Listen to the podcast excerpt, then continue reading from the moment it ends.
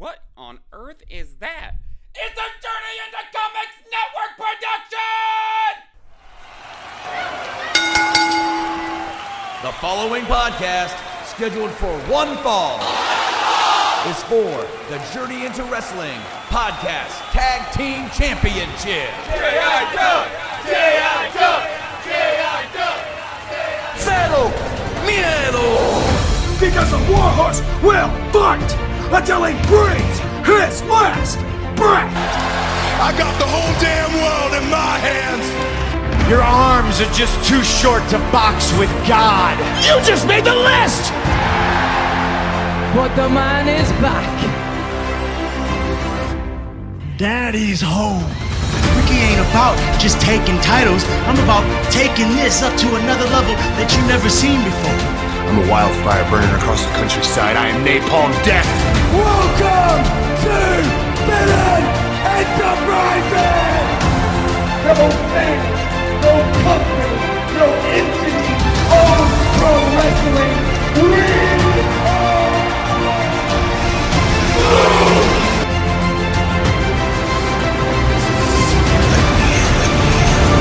No more questions. Up that damn house.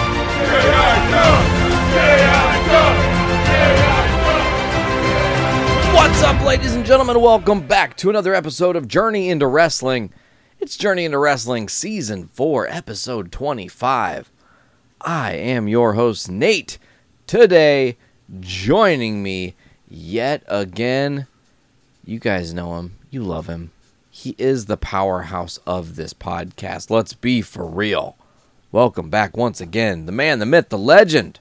Buckles, how are you? I I am doing well, my dude. Uh, it has been a busy, busy, busy couple of weeks in the wrestling world, and I have been I've been waiting since our last show to bust out some stuff that we need to get to today. Definitely, I'm excited. there's so many headlines, so many crazy things.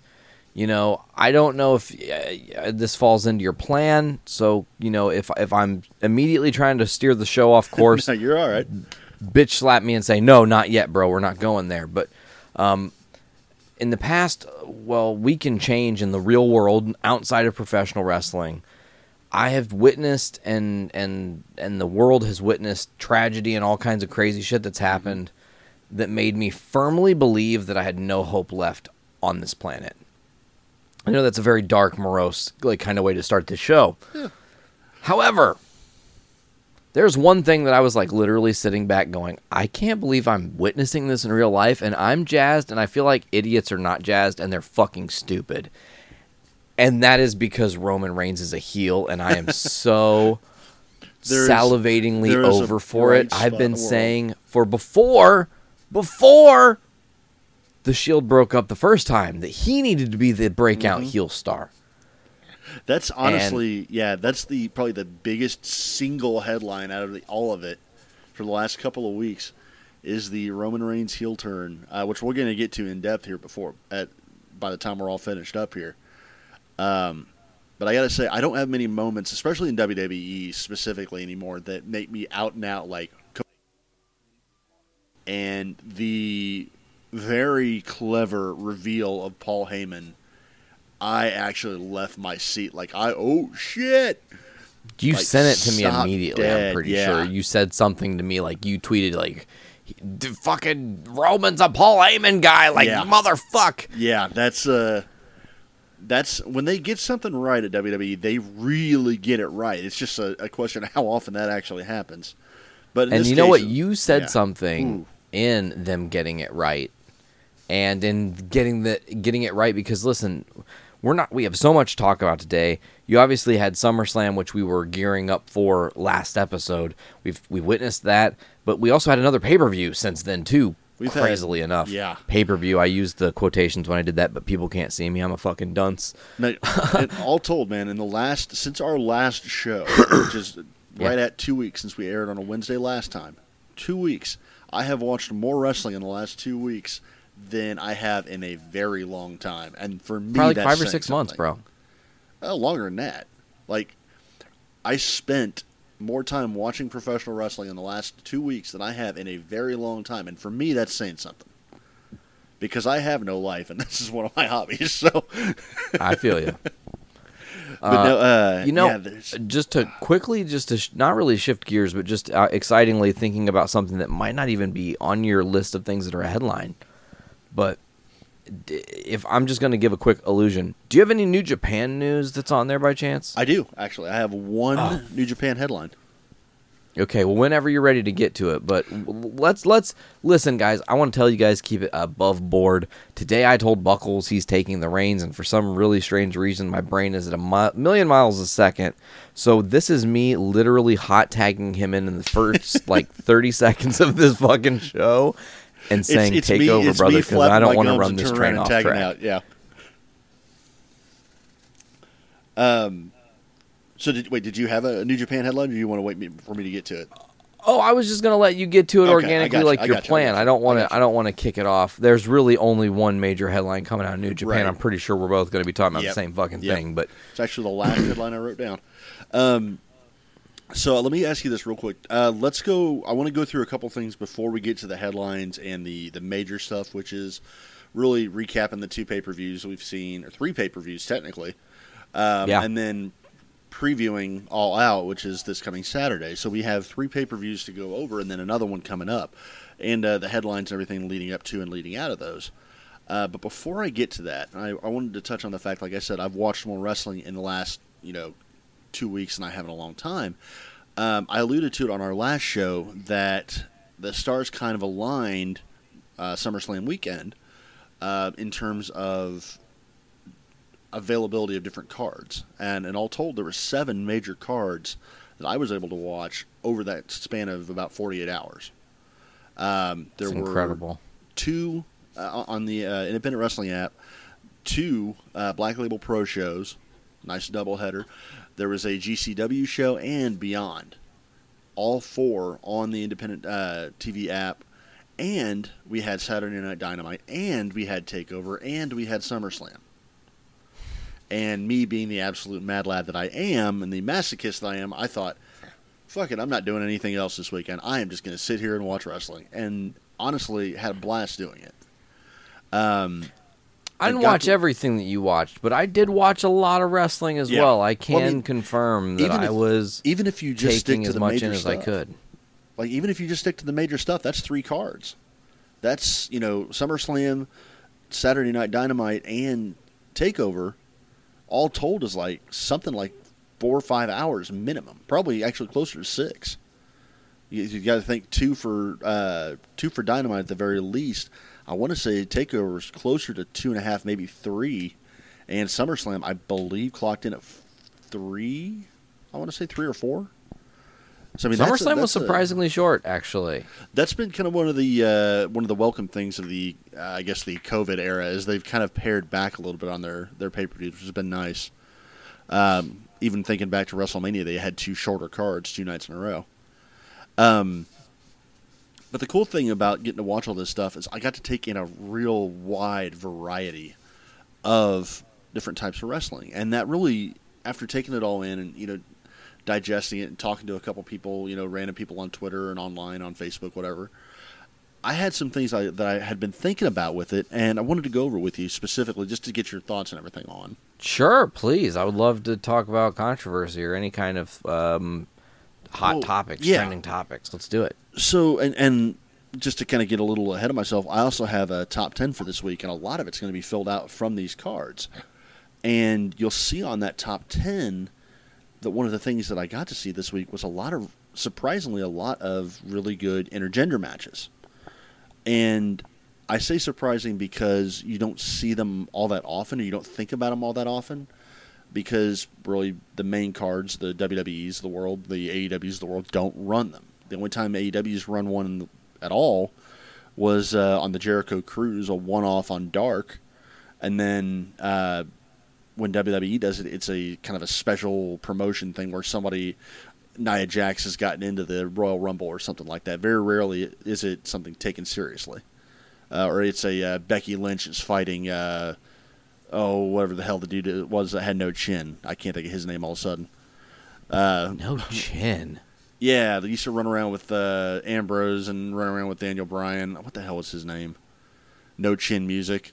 Uh, ended up getting popped for being pervy to little girls. Yeah, he was a weird dude. Oh, uh, James Ellsworth. What's that? James Ellsworth? Yes, yes, yes, yes, yes. Yeah, yeah, yeah. Yeah. You had to just say the pervy guy. and I was like, oh yeah, James Ellsworth. That's sad. That's Someone who sad actually had a title shot for the NWA championship, if you can believe it. sad to sad to say that's what you remember him for. Uh, anyway, but they usually when you see it in WWE, it's Becky Lynch fighting him, which is played off as a comedy match. But then you get into some of these indie promotions, and really Beyond and uh, and Black Label Pro have kind of built a bit of a reputation on having intergender matches that are not treated as anything special outside of the card. It's just another match on their card. And because of that, I got to see a few different kind of takes on it. Like, and really, it was three big matches that I saw. One being Kylie Rae and Blake Christian on Black Label Pro. One being uh, Kimber Lee and Joey Janela, and uh, one being Chris Dickinson and uh, Priscilla Kelly, both on Beyond. And each presented in their own different way, uh, being either a straight up, you know, match that didn't really have any build to it, one being a, a title match, uh, different storylines playing out through them. But all three being very good matches, and point of fact, some of the best wrestling I saw all weekend. And really got to not just enjoy them, take them in as they were happening, but got to think afterwards, like, man, that was actually some of the best I've seen at all.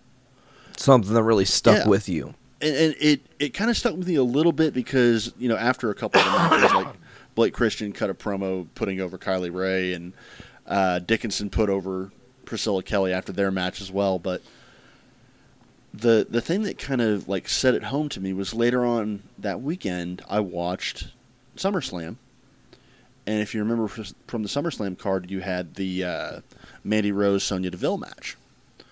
And unfortunately, there was a bit of a botch during that match where Mandy couldn't quite get the table set up or table flipped over or something like that. Just unfortunate. Uh, happens to everybody. But I'm jumping on Facebook after we're just getting some reactions and things, and I see like these comments from people that, you know, laughing that the woman couldn't get the table up, or that you know this is why I can't take intergender wrestling seriously because the woman couldn't even get the table over. How am I supposed to believe she can wrestle? And I'm thinking, are you, are you stupid? Are, how, how full of shit are you? Like it, it, it, it really pissed me off actually to see that a somebody's taking a botch and equating that with equality for one is just on its face stupid. but why is there in your mind why is there such a stigma against intergender wrestling or women wrestling men? I think it's because there's it's something that mainstream wrestling can't take seriously, and I know that sounds silly in a way because clearly. you know you said it best. Right. A lot of companies use it as a gimmick and whatnot. So my Um, question my question being why can't they take it seriously? Okay, well we're I'm going to digest it and Yeah. dissect it with you. I really I really I wanted to get your thoughts on it. there's there's really quite a few little things that I think that are um, accumulative to why we have not had until the really what we're going to call the indie revolution because I really think the indies are bringing you know we talk about your AEWs your NWAs but if it wasn't for the indies feeding into those guys it wouldn't be the same but like Right. Before 2020 in the 21st century and the really the more modern movement and um, equality for all a woman a woman versus a man match immediately gets what? Stigma. A man beating a woman Right. beating up a woman hurting Right. a woman helpless woman defenseless woman victim. All these things that were perpetuated in society. And yes i understand domestic violence is a very fucking serious thing. There's zero to joke about it but that also and when it's it being presented like something that, not yeah. to joke about becomes a well can you put on a wrestling card have a dude fight a lady and it be a serious knockdown drag out fight and unless the woman is properly sized or has the right build more times than not we've seemingly been given the quote unquote answer of no Right. because it's always gimmicked That's but then like I said That's kind of the same thing I landed on Go ahead. myself. Yeah, it's it's we've been cultured not just, and it's weird because we've been conditioned as a culture, as a wrestling culture, as viewers, to believe that a woman shouldn't be able to take on a man,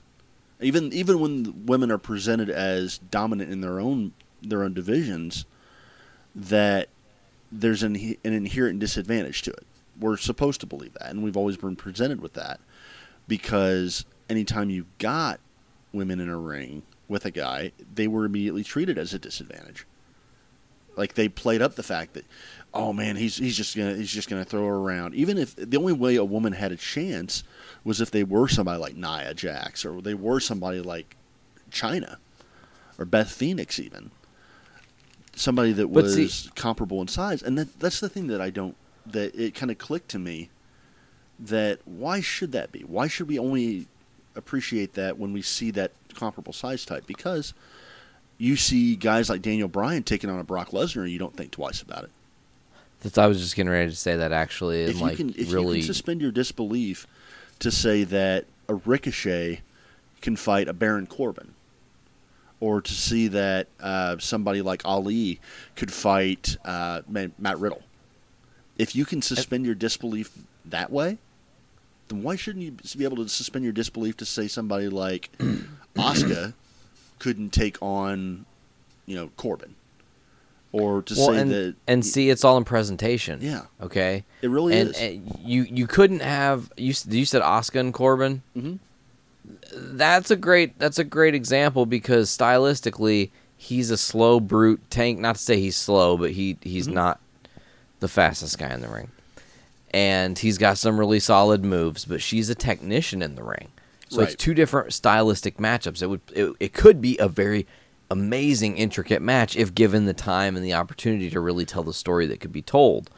Uh, the thing is, is that like I said, you look at the corporate America, and hey, well, um, we have to technically answer to our corporate or- overlords, and yeah, we were gonna put Becky Lynch in a match against Lesnar. Uh, you know, building the, the feud for her uh, for him and Seth. Right. Uh, you know, but they called down and said we couldn't do that because it would look like you know a vicious beating and and Well, and, and not believable. The example you gave, it's because that's all Lesnar does is he beats people. That's all he does anyway. Exactly, Yeah. exactly. But, however, you said it best, and this is where I'm gonna t- I'm gonna turn people on their own head here. This is my favorite thing to do when it comes to wrestling logic, because you were talking about like, oh, you're Daniel Bryan's, you know, that's believable and shit. I'm gonna take you even further back and tell you that there are marks that are listening all over the globe, all kinds of podcasts. Maybe not our show, maybe our show. Doesn't matter. I digress. Mm-hmm. You cannot tell me they didn't mark the fuck out when Rey Mysterio Jr. in WCW was the giant killer yeah, absolutely. because it was fucking amazing. absolutely, So if the story is good, if the content of what you're trying to sell Mm-hmm. the people is solid, you could sell them shit on a stick, man. If Yeah. the shit makes sense. like I said, I got to watch those three specific matches. I wanted, and the the neat thing about it to me was that every one of those three matches was differently was different stylistically, and each one of them had their own story to tell, and all three of them ended up being very good because of it. Like the the Kylie Rae match uh, versus Blake Christian was for a title, was a main event, and had uh, kind of an interwoven storyline of the two of them were fairly evenly matched, but Christian didn't want to actually throw any strikes, didn't want to throw punches because he didn't like he would start to and then he would kind of pull off. Because it, it's hitting a girl. hmm and it pissed Kylie off to the point where she was screaming at him, "Hit me, hit me, hit me!" And then she went out and went like super intense. Which you've seen Kylie Rae matches. When was the last time you saw her screaming at someone? Not often, not she ever. was off the charts.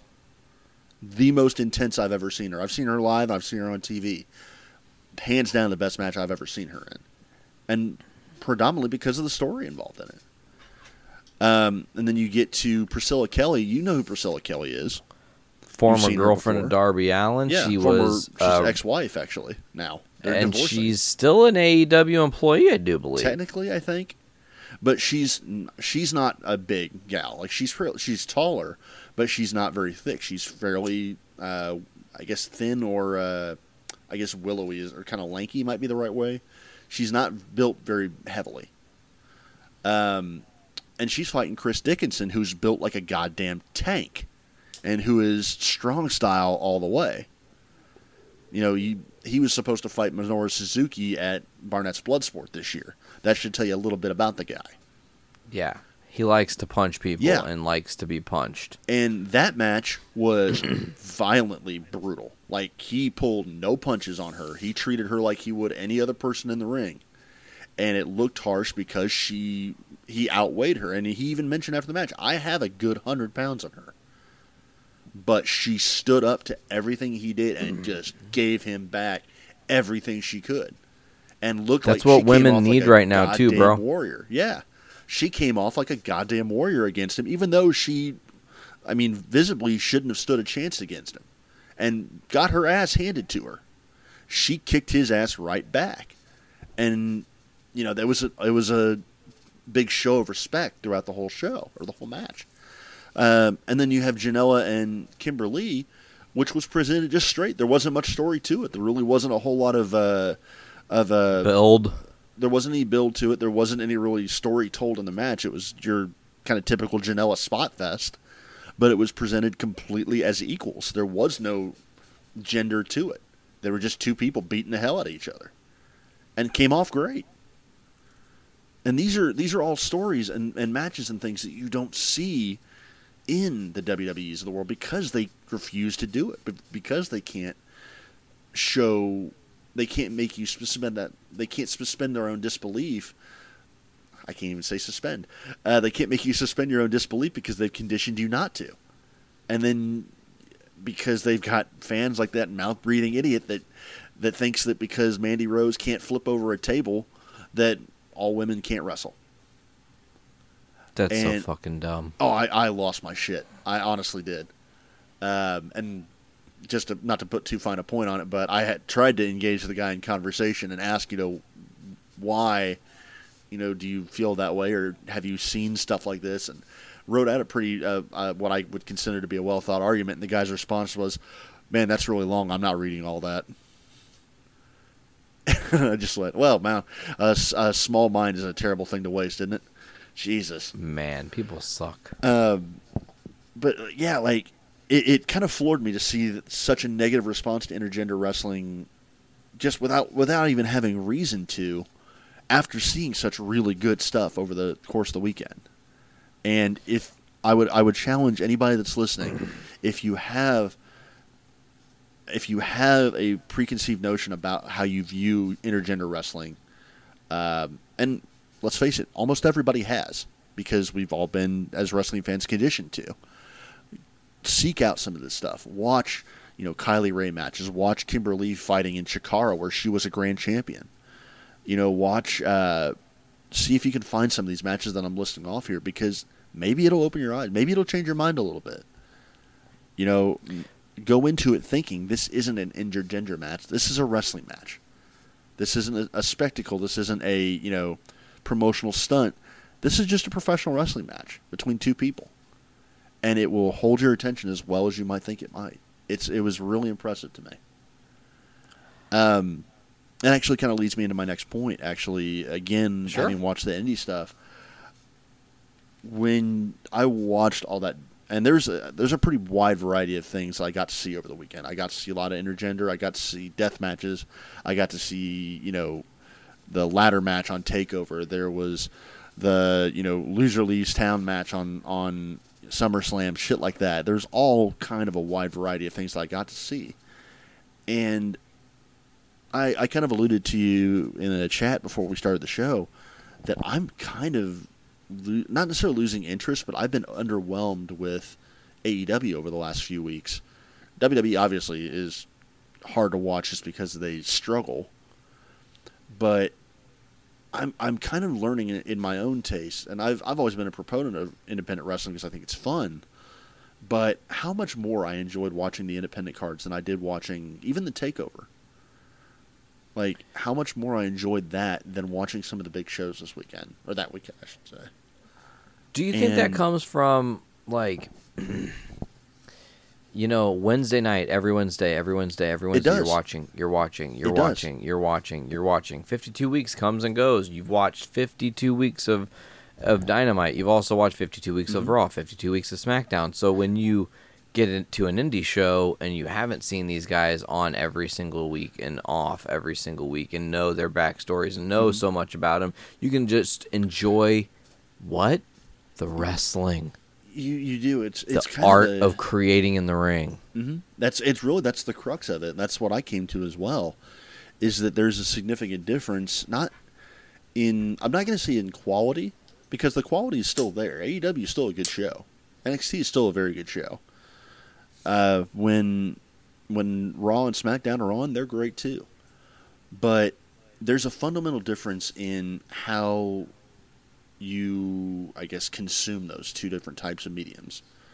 When Sure. you watch a weekly show like Raw and SmackDown or AEW now, um, and NXT's kind of running into this issue now, is that you see the same people. uh, Not just that you're watching the same show, but you're starting to see the same people every week. And despite the fact that they may run angles, they may run, you know, different pairings here and there, you still see a lot of the same matches. I'm not going to say that, like, to use the Young Bucks as an example, I'm not going to say seen one Young Bucks match, you've seen them all. I'm not going to say that because they are very good at what they do and they do put on great matches.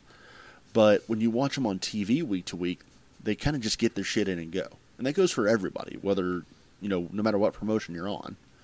Well, because you, see- can't give away the whole fucking cow, or nobody's gonna buy the milk, man. Well, not even that. It's it's that they all their matches get to be just greatest hits.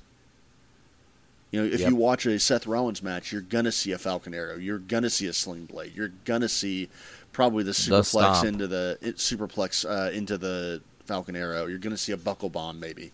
If he gets to hit his finisher, you're gonna see a stomp every time.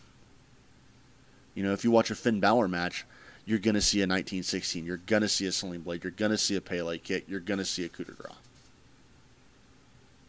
And, you know, the structure of the match may be different. The people they do it with may be different, but you're going to see the same thing week to week. Uh, NXT for a long time got away from it because they had such a rotating cast of characters, and you would, you and I talked about it on the show before. They didn't always have everybody on every week, but now they're getting to that problem, and AEW starting to have that similar problem as well. Like, it's it's really cool to see the Young Bucks and FTR in the same ring, but I've seen them in the same ring seven times now. You know, Yeah, I think AEW suffers from an interesting issue of, you know, they are still the new brand, the new kid on the Right. block. They're trying to build themselves and their stars Right. up, and you've had to stagnate so much during coronavirus times. And Mm-hmm. that's I that's feel part of it. like that is definitely part of it. and I feel like, and, and, and I want you to get your solid opinion on this. The past two weeks of Dynamite shows, at least in my opinion, have been a lot better because we're getting a little bit of a crowd, a small form of actual outsiders able Yes to be at Daily's place, able to, you know, Yes uh, no. safely, you know, social distance and whatnot. And it's created a, a little bit of a better energy, and we've seen them finally move forward on storylines, the page turn, and all this stuff. Yes and no. I, I I'm kind of biased about the last few weeks just because I honestly haven't been that engaged in the shows themselves, and that's not not due to the crowds coming back or not being there. It's just for some reason I've just not been connecting much with it in the last couple of weeks. Like the the feuds they've got going right now just don't really appeal to me that much. Like I don't. I, I don't I, as much as I enjoy watching MJF. I don't think he's ready for a title shot right now, and I I have a hard time buying him against Moxley. Um, I, I, I, as much as I love Orange Cassidy, this is to be the third match now that we've seen in almost as every two weeks or a week and a half we've seen an Orange Cassidy and and Jericho interaction, and it's kind of run its course. Um, I like the idea of having the factions like the this new super team that uh, Eddie Kingston's leading and and you know Team FTW. I like having all of them, but putting them all in one big match is not really appealing to me. I it, having that many heels in one match doesn't really do it for me. Um, as much as I enjoy Thunder Rosa, there's no build between her and Shida, and that kind of makes me bummed. So it's just like the last few weeks has just been kind of in terms of AEW's not bad, not bad at all. Like I can't say they've done anything wrong. It's just not been hitting resonating with me specifically. Um, real quick before I move on, I did want to like I we talked about the the the perils of having the weekly shows, the comparison to watching indie stuff, and why I've why I've kind of really found that I enjoy the indie stuff a lot more, is when not it's not only that you don't see the same people, you don't, but you have because there's no angles between shows very often, or there's very little angles between shows because they have such a rotating cast of characters. So often you get matches that are self-contained. You get a card where, honestly, one of my, one of my favorite matches I saw this week was uh, uh, Benjamin Carter and Anthony Henry. Uh, two guys I've seen Carter once in the last couple like months. I've seen Henry a few months back, but no build to it. The match was you know just a match on a card, but it told its own story within the match, and that's something you don't see a lot in in WWE now. The storytelling just contained in the match only, and I was engaged through all of it. I enjoy the fact that some of them are just there to be wrestling matches to be enjoyed. They're not serving some greater story they're not, you know, they're not going to have false finishes because there's nothing to go to afterwards, or there's you're going to have. Uh, you're going to have angles that come out of them. What even minor angles you get come out of someone winning and someone losing. You don't have a wait and see what happens next time. And after so much Raw and so much SmackDown and so much week to week to week to week to the next pay per view to the next pay per view to the next pay per view, that's kind of refreshing in a way. And you know, maybe I I didn't know I needed a uh, you know an Elayna Black versus uh, um, Jimmy Lloyd death match in my life, but hell, that was fun. You're I, like, give me more of that. You know that just it's it's it's pro wrestling at its most condensed and I'm not going to say it's purest form, but it's most uh, free. They're free to do what they want. They're free to act how they like. The gimmicks are, you know, homegrown. Um, the matches are self-contained stories that develop organically. They may not be as good as the people you're seeing on, you know, the mainstream shows. You know, you're not going to see very many tag teams on the indies that are as good as the Young Bucks or FTR, or you may not see many women's wrestlers right now that can go toe to toe with Asuka or Charlotte Flair.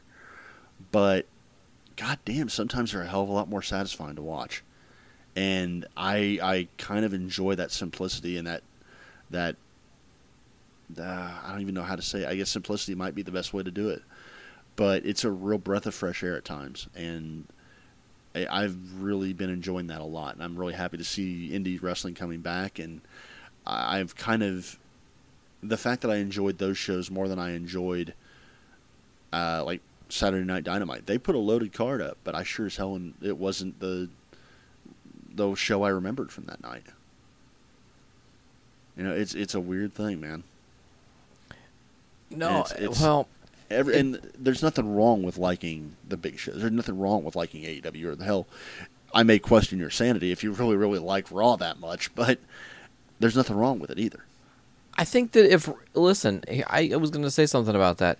I feel like if given the opportunity, sometimes Raw and SmackDown have chances to hit home runs and they get you, and you're like, oh fuck, I'm hooked right. for a minute. Like they're doing yeah. it and then other times they slip and they fall, and more times than not they're slipping and they're falling. And you said it best in a text, you know, with with going on a SummerSlam and going into Payback. Where I was like, wow, I'm I was actually into Payback. Like, can't mm-hmm. believe I'm gonna have to be. We're eventually talking about that, but you know, like I was into it.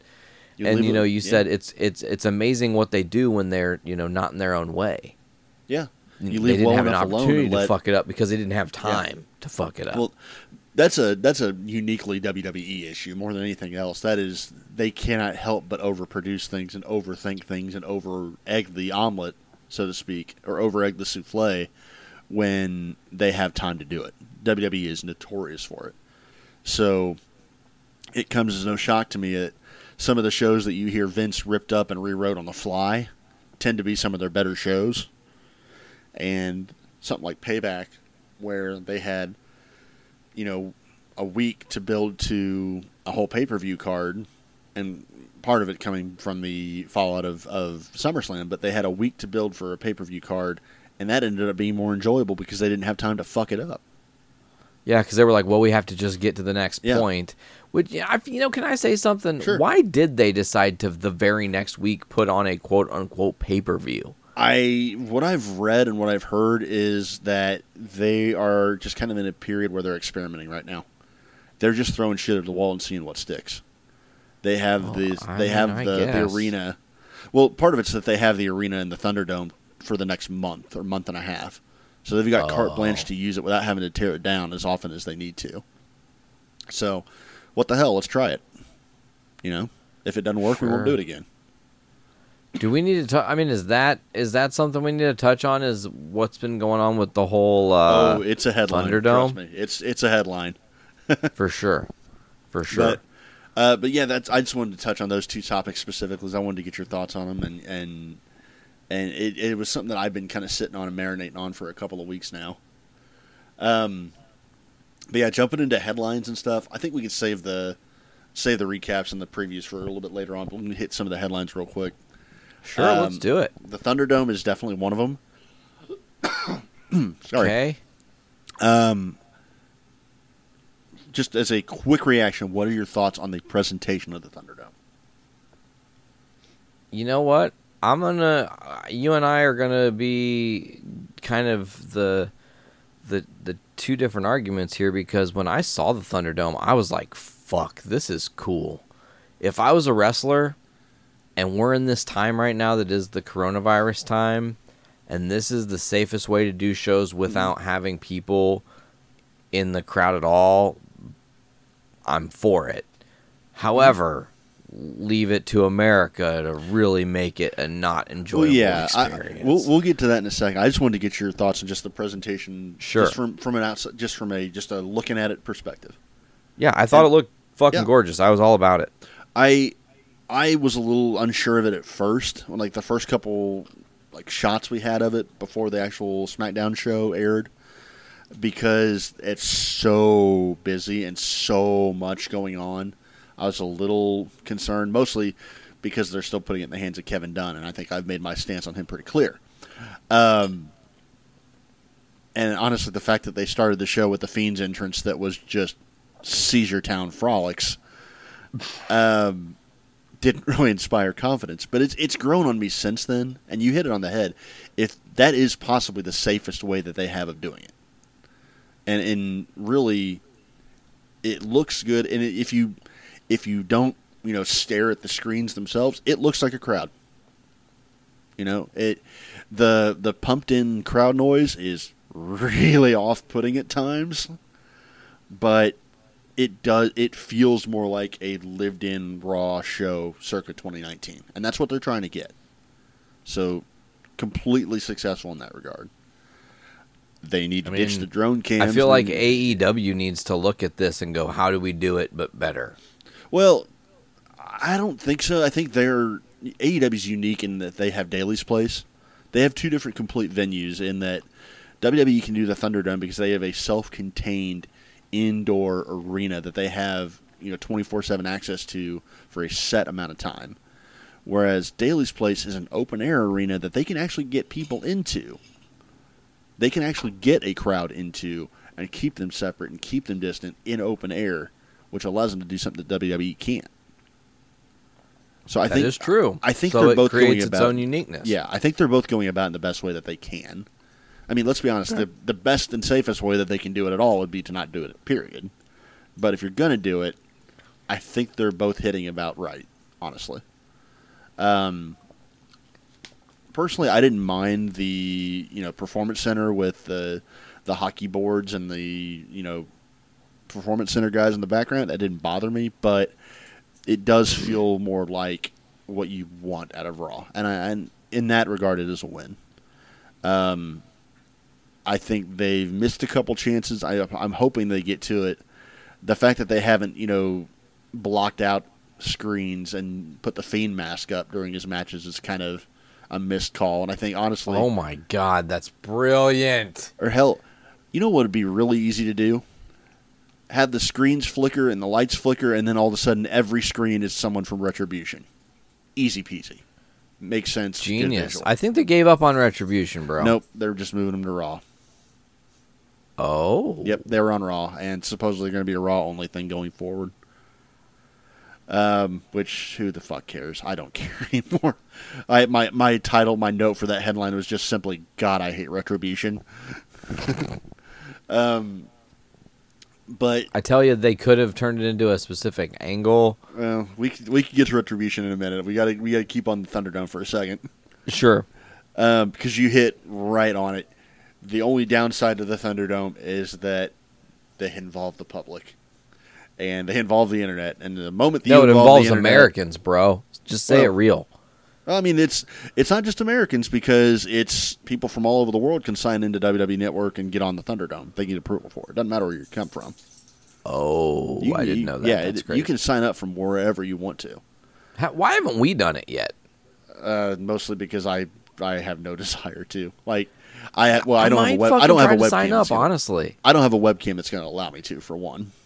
Okay. I, I don't have a good enough webcam on my on my uh, computer, and I also would have to sit it in front of my TV, which is not going to end well for anybody. However, I also I have more fun making fun of it than I probably would being a face on the show. Um, I would wear a JIC shirt if I could. Not that it matters. I vibe that. I've, I, w- I, w- I'm gonna. I'm, I'm seriously Go, considering go doing for it. man. I got no problem with it. I mean, no, Um, I want to do it just for the show, our show's purpose, Yeah. like to, you know, report back and be like, "This is Just my uh, experience." just if you're going to do something, let's keep it to the uh, Pikachu, Mario, and uh, and and Teddy Bear, rather than the you know KKK and mugshots of Sonya Deville Stalker, and then you know the actual you know, public execution. Let's avoid that. We can avoid the Benoit pictures, I think we're probably in good shape. So, as well as the Benoit picture, which The uh, honestly, the execution's probably the, the far end bad you can get. then the shit. KKK member are the top two for sure. The, The. I don't know. I think the the fact that they showed the somebody close to the ringside had the mugshot of Sonya's stalker during the Sonya Mandy match is right That's up there. That's horrible. I, know, will my- say it's my- also been used for some activism, though. Oh yeah, there's the uh, the Fire Velveteen Dream. Yes, there was someone who said uh, I believe it was uh, Asuka would rape Sasha. Yeah, that's always fun. Um, I don't know. I personally, my favorite's still the Mario, just because it, it inspired me to have the tweet that just read, "It's a me, Austin. It's a me all along." I love it. I, I couldn't really resist that. Um, yeah, you, trolls are going to troll, and there's no way in hell that they can't expect that. If they didn't expect that, they're idiots. But you would think that they could have more of a delay to catch that kind of shit. Like I feel like here's how it should work. This is my opinion. Take it or leave it. I think that if you sign on to the network to or however you watch Thunderdome, you sign on, you should be able to see 30 seconds before you will ever appear on the screen. And that 30 seconds is where they can use their people to actually screen every person that's on because it's not that many. Listen, they've been doubling down. That's one thing I think is kind of bullshit too. They- they did a using the same person caught, multiple yeah. times. They've definitely been caught. My favorite. I remember. I also think I've seen somebody that fell asleep watching it. That's also Oh, yeah. one. Um. Supposedly they have standards and practices for it, so you can't do this, you can't do that. Clearly, that's not been followed by anyone. Um. I don't know that they've got enough personnel to keep eyes on every screen at every time. Who knows? But you've got to have some form of tape delay or some form of screening because the fact that the shit's gotten on, and hell, uh, there was another KKK sighting during the Big E matches of all things on Friday. Fuck. Yeah, or I guess yeah, I guess it was on on Payback. I guess. Um, yeah, exactly when you did. I mean, there's not a good time to have the KKK on screen, but during a black guys match, it's probably even worse. Um, but the fact that it got on a second time means you missed it once, you were scanning for it, you missed it again. Or you just weren't scanning for it at all. Wouldn't be the first time that WWE's told us they were testing and screening for things and then wasn't at all. So, Ooh, sick burn. oh yeah. Did you? uh Speaking of which, did you hear Renee talking about that this morning? No. Yeah, she did an exit interview, I think, with I want to say Sports Illustrated. Uh, yeah, the whole rumor that there was heat on her for explaining that she had COVID. Yeah, True. That was true. they Why they she left. they didn't supposedly they didn't even contact her to say, "Hey, are you okay?" They texted her to say, "Hey, you probably shouldn't say that," or "We wish you hadn't said that." Jesus. She got a phone call from Austin, Stone Cold Steve Austin, asking if she's okay, but her actual employer was more worried about her PR. Yeah. Corporate America, bro. Yep. By the way, on my television screen right now, as we're recording this, folks, I just want you to let, know I have quite possibly the weirdest match on in the history of WCW. Oh God. It's a 1996 uh, uncensored Doomsday Cage match. Oh, the the multi-layer cage. It's like four cages on top of each other, perfectly that's- that's stacked. peak it is so Russo right weird. there. I keep looking up, Russo. going, "Oh, what the fuck?" That is absolutely peak Russo. Um, actually, speaking of Russo and speaking of WCW, really quickly, um, I got to read a very quick review of the David Arquette documentary. So Oh, you can't kill. David Arquette. Apparently, it's very good. I bet it is. I bet it's have amazing. heard it is. It is very good. Also, I don't mean to correct you, but I think that you're thinking of the teardrop cage that was a Russo idea. This is 96 before Russo's in. This is Okay. No, I, I thought mean- Russo did the. I thought Russo was part of the Doomsday. I know he was the Arquette guy, but I thought he had done that as well. Sorry, I I can't help but think of. I can't help but conflate all bad things WCW with Vince Russo. So okay, corny. you don't have to cut my nuts off, man. Jeez. well, his, his disdain for Russo is utterly hilarious. well, he also has. Well, Cornette also has disdain for pretty much anything that is good taste. So fuck, fuck both of them. Yeah. I hate both of them. He's to the quote greatest one of my, heel in to wrestling. quote one of my favorite favorite lines from a celebrity roast, which was I believe the roast of David Hasselhoff. If you put Jim Cornette and Vince Russo in a room and you set off a bomb, the world would have lost a bomb. oh,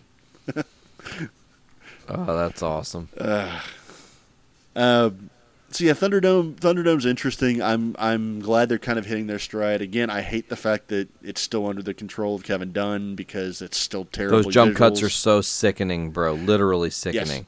And again, we also have the the entrances that yeah, they got pyro back, but they're also way overdoing some of them. Again, the fiends being just nausea inducing. Yes. Uh, I like the fiends entrance, but my god, that's wild.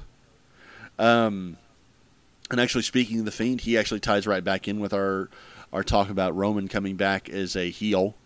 Uh, and the great heel turn. I, I mean, they've all but confirmed the heel turn now that he you know interfered in or he didn't even interfere in a match, but he has Heyman with him. He's trash talking and he you know blatantly low blowed. I think it was Braun. Um, everything so far has been just pitch perfect with this heel turn with him. Um, supposedly they are angling to have Bray as the primary baby face on SmackDown now. And that's that's something I don't know that I, I don't know how they're going to pull that one off, but Well, they're going to keep I'm- I'm game Bray to Bray being try. Firefly Funhouse Bray as uh, good think guy, super think- good guy. Maybe, but I mean, anytime that he's in the ring, it's going to be the Fiend more than likely. Yeah, So but you're still- can just keep the Fiend dialed up to 11, and if he has altruistic reasons, he's looked at as a good guy. I mean, he's that, Maybe. like, Maybe. tweener, good guy, bad guy kind of Austin fucking Randy Orton type Maybe. move. It's just kind of odd to see them make a slasher villain into a hero. So we'll we'll, we'll see how it. Meanwhile, we've got Alexa Bliss turning into Harley Quinn, like I figuratively. fucking love it. I'm here for that. like, uh, you get you know Alexa Stockholm Syndrome Bliss. Um, a couple other the big headlines was the debut of Keith Lee. You know, last show we talked about them taking the title off of him. Maybe he was getting a call up. Well, guess what? less than a week later, he is on Monday Night Raw with god awful music. Oh, does something grind your gears, bud? Let's talk about it. Uh, don't if I, you want to talk about something grind my gears, we don't have time on this show for that kind of shit. But yeah, for some reason, in case you in case you have not witnessed it, they debuted Keith Lee on Raw, and for reasons unknown but to God, they have the first "Oh Bask in His Glory" and the "For He Is Limitless," and it kind of does the little tape unwinding like his theme does. But instead of getting the wonderful theme music of him rapping his own lyrics, you have what appears to be like creator wrestler music from SmackDown versus Raw in 20, 2015 or whatever. I know It's exactly why they changed his music. I've heard it's because CFO Dollar Sign or whatever the hell it is that was doing the themes just wanting more money. I guess I don't know. Well, they don't have an agreement with him anymore. Well, and in order for them to use that theme on now a different brand, you're right, it does cost more money because you have to license it for a new product. right. And Keith Lee is on a upward trend to super superstardom. Right. They've got, I mean, as the- long as they don't f- completely fuck it up with his attire and everything else. they've got but the push seems to be there. Uh, rumor is the push is even in line for more, but they didn't just mess up the music. They also put him in a compression shirt, and for the first match, what looked to be basketball shorts that um, looked a lot just like a like a tennis skirt of sorts. Not a good look at all. And that that's not a you know cost us more money thing. That is one thousand percent a Vince McMahon doesn't think he looks muscular enough, and that's that's infuriating for one. Um, I will say that I mean the push is still there. They still did give him a clean win over Orton, clean as a sheet, and then made him look like a million bucks on Raw the following night. But Lee himself also said that you know I the music is out of my hands. Just be patient. We'll get it figured out. So I'm willing to give him the benefit of a doubt there. I did think it was kind of interesting that the pay per view he came out. Did you see the reference? I don't know if you're a, a anime fan of any kind. Did you see what he may have, may or may not have been referencing with his pay per view attire? I don't think I caught it. No. It well at first glance it looked like a grass skirt for one, which Sure. made me angry at first. But he's a, a noted and admitted anime lover, always has been, and it looked for all the world like he was trying to be Broly from Dragon Ball Z. Oh, how did I fucking miss that, Yeah. man? I, I didn't catch it at first either, so don't feel too bad. I'm gonna go fucking. Yeah, if you if you look up Broly's gear and then you look at Keith Lee's gear, you can see some definite you can see some resemblance to it, which made me laugh because that would now be twice that wrestlers have actually done DBZ inspired gear on Raw. that was on a- oh, on that was at. Raw. That wasn't at Payback. Uh, it was on it was at Payback, yeah. Okay. Um, and the other time being the New Day at WrestleMania with the full on uh, Ginyu Force gear. Um, and I, honestly, I'm happy to see that Lee's getting a push. I love it. I love the fact that he got a clean win over Randy Orton. That's a big fucking deal.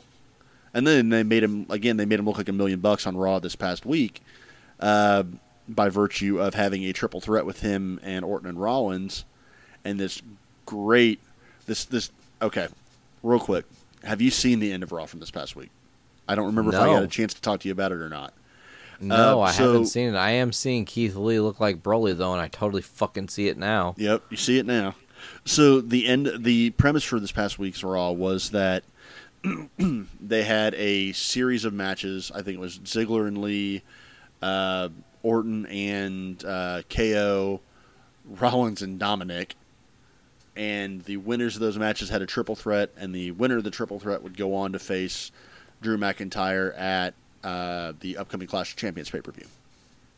So, Sweet. you know, interesting thing. It's unlike Raw to actually have a storyline throughout the show, so I appreciate it. And it ended with Rollins, Orton, and Keith Lee. I'm involved. I'm interested. Uh, but the finish of the match was uh, great for a couple of reasons. Uh, one, for a legitimate, wonderful, great booking decision. uh, and once for a you know complete GIF worthy funny moment. Um, the finish was uh, Seth. I can't remember what he was trying to do.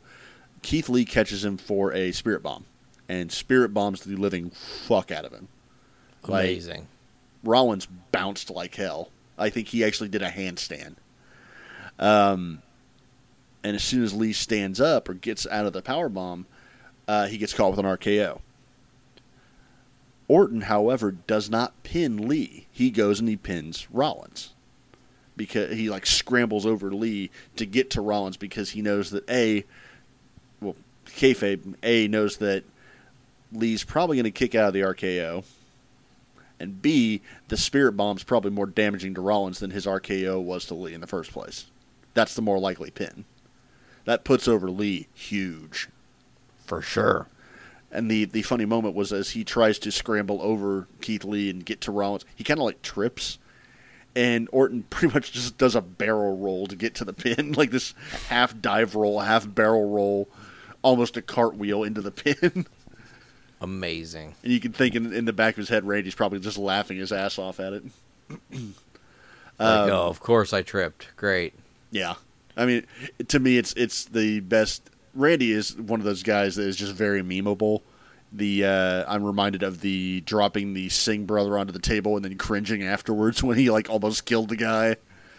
Uh, that or face he made was like, oh, yeah, Jesus. Personally, my favorite is when I think it's right after he RKO's Evan Bourne out of midair, and like just starts pounding the air because he's so pumped up, or uh, he hits an RKO on I think it's Christian, and then just starts doing jumping jacks in the ring.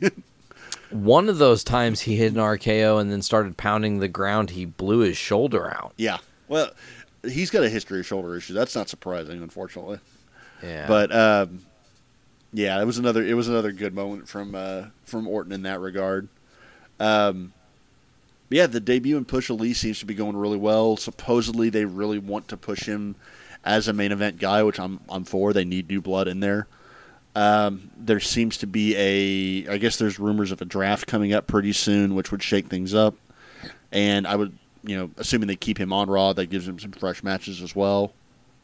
Um, personally, I'd like to see him fight this newly heel turned Aleister Black, but we'll see. um, we also had Dominic debuting over the last couple of weeks, and uh, we've seen him, you know, get some licks in with kendo sticks in the past, or getting a run in and a couple moves here and there. But these were actually his first couple of honest to god matches. He's had three now: the singles match with Rollins at SummerSlam, the tag team match at Payback, and now a second singles match with Rollins on Raw. And all three, he showed out. It's weird seeing him because he still looks really young. And I don't know what his actual age is, but he looks young compared to everybody else around him. But the kid's got potential.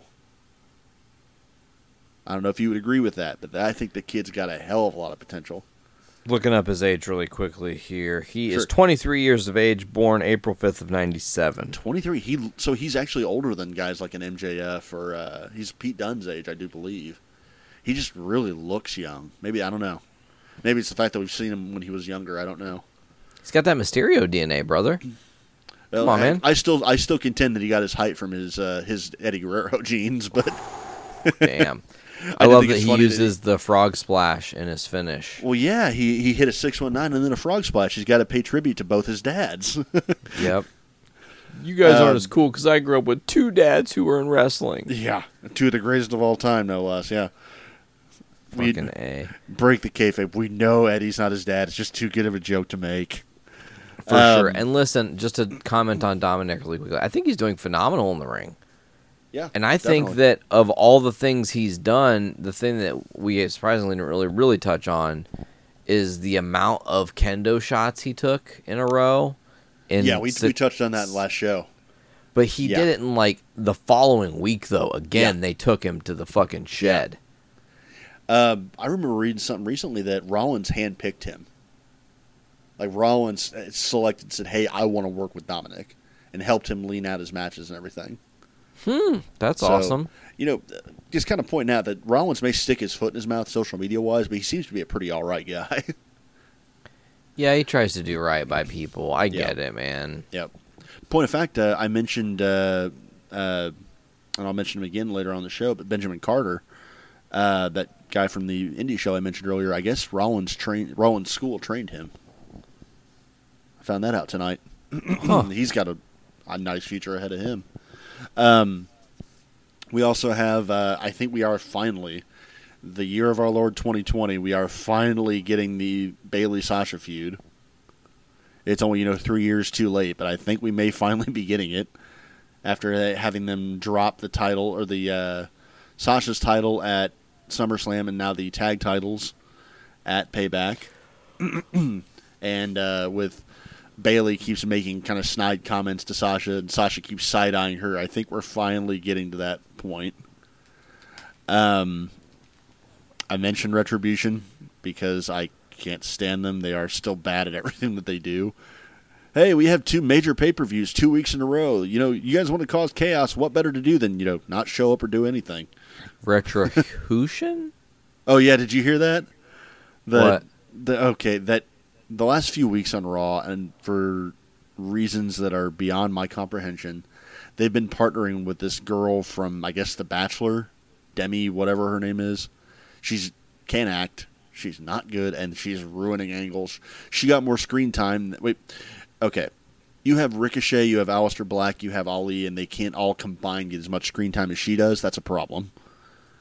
Um, Jesus, that's awful. but she was involved in an angle where uh, Angel Garza ran away with her. They were running away from from Retribution, and she tries to say Retribution, and she says like "Ret- Retriaction or something like that. She completely mangles it.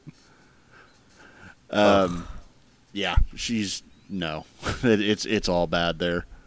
The uh, I don't I don't even want to get to the tag scene on Raw right now because it's a mess. Tag What team tag wrestling- teams? tag team wrestling in general in WWE is a fucking mess. We've talked about it before. Yeah, it's Um, awful. It's bad. We don't like it. Speaking of tag teams, hey, you know they have a women's tag division, right? Yeah, apparently. Yeah, they just paired up, you know, Shayna Baszler and Nia Jax is the female tel- team. Hell no, apparently. But uh, you know what? The one problem they have is their depth, right? They don't have enough teams, right? Yes, let's break up one of the yeah. teams. Let's go up and break up the Iconics with absolutely no build to it. And this is coming How from someone who doesn't What's even like the story the behind that? Because I did not see what happened. Um, there was none. That that's that's the answer to that question. There was none. What? Like, It how was did they break literally- up though? There was, um, you watch Monday Night Raw. You're watching. I think I think it may have been the Keith Lee match, and uh, on the little ticker on the bottom it says Iconics versus uh, Liv Morgan and Ruby Riot. The loser or the winner gets a tag team title shot. The loser is no more. That's your build. That was the first mention of it. That was the only mention of it. There was no dissension teased between either team, and that was the build for the entire story. For uh, you know, showed up maybe twenty five to thirty minutes later. Dumb. Yes, dumb, dumb, dumb. However,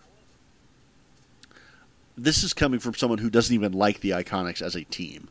I've long said that they got called up way too early. That Billy Kay is not a good wrestler, at least from what I have seen. Uh, Peyton Royce is not bad. I, I can dig her. I, I think she's attractive as hell. I think Shawn Spears won the fucking lottery, and I think she's got promise as a wrestler. I think she's still pretty green. That's just my take on it. Sure. But I don't get breaking them up when you have no no depth in your division. I mean, I get breaking them up if you're going to put Peyton Royce in a singles push and maybe have Billy as her manager. But they then went and had on Underground. Peyton threw Billy into the Raw Underground scene and gotten beat, got her beat up by Marina Shafir. So apparently they're not even friends anymore. Who knows? It just seems like a really hastily made decision and dumb all around. And uh, yeah, makes you wonder if somebody's taking time off or what the hell they're doing. um, speaking of things leaving, uh, we have two possibly, uh, well, one definitely and one possibly definitely out. Uh, Brock is a free agent. Brock That's Lesnar is crazy a- to me, but I don't un- think it's going to no go longer anywhere. under contract with WWE. Supposedly, he is in negotiations with them. I don't know how ongoing they are. Apparently, it's all dependent on whether or not a they can throw enough money to get Brock to show up again, or if he sees something he actually wants to do. Uh, but yeah, right now Brock is a free agent. You got to think that. Do Tony you think Khan's if you're Tony gonna- Khan, you pick up the phone and call him at all, or is that just I- like why the fuck would we bring him in? Here? I don't know, man. That's that's. It's an odd question because the guy's a proven draw. He is proven money, but he also comes with the stigma of that character is about dead end right now. yeah, Now- and who are you gonna have him feud with? Wardlow, the Battle of the Fs. Uh, truthfully, I would, better? I would, I would pay good money to watch Wardlow and, and Lesnar fight as long as Lesnar's willing to do business. I, I'm done seeing Lesnar squashes. I really am. But if they're going to be competitive matches, sure, I'm all for it. There's a lot of good people. He, Lesnar and Wardlow, Lesnar and fucking Luchasaurus, Lesnar and uh, Orange uh, Cassidy, holy shit! oh god, first man to go to Suplex City with his hands in his pockets. Um, give me a you know Lesnar and fucking Lance Archer. Uh, Yes. Lesnar and an actual decent Jake Hager. Lesnar and fucking uh, Brian Cage. Lesnar and an actual motivated and realistic Jon Moxley. Sure, I'm there for it. But again, only if it's not just squashes. I've seen enough squashes from Lesnar in my lifetime. I don't need more. Um, I should. Well, let me rephrase that. I could watch him squash Spike Dudley again. I could see that. Um, the other uh, the other interesting departure from uh, from WWE is Mauro Ranallo is gone. Oh, I feel he's for sure AEW bound. Um, I don't think so, actually, because Really? the reasonings for him leaving were not that there was an issue with WWE. Uh, he's apparently leaving to take care of his mother. Oh, So I I don't think you're going to see him go to any place else for a while. He may- I mean when he comes back maybe it's to AEW I don't know. Um, it maybe when he decides to come back it's back to WWE. I don't I there's not an answer for it. But uh, supposedly he's going to take care of his mother who is in poor health I guess. Um, and I guess also he had other things he'd like to do, which may be going back to uh, MMA. Yeah. So I mean, it's it's personally I hate to see him go because I know he could be kind of polarizing, and that's not a take on the that's not a bad pun on the bipolar rock and roller, but he was kind of polarizing in the IWC fandom in general because people either loved him or hated him. You love the fact that he had so much energy, but maybe the pop culture references wore on you a bit or were kind of overdone. I loved him. I always liked him. Um, the fact that you would have a crowd chanting "Mamma Mia" means you are over as shit, man. I like it, Fuck yeah. and he seems like a legitimately wonderful person backstage as well.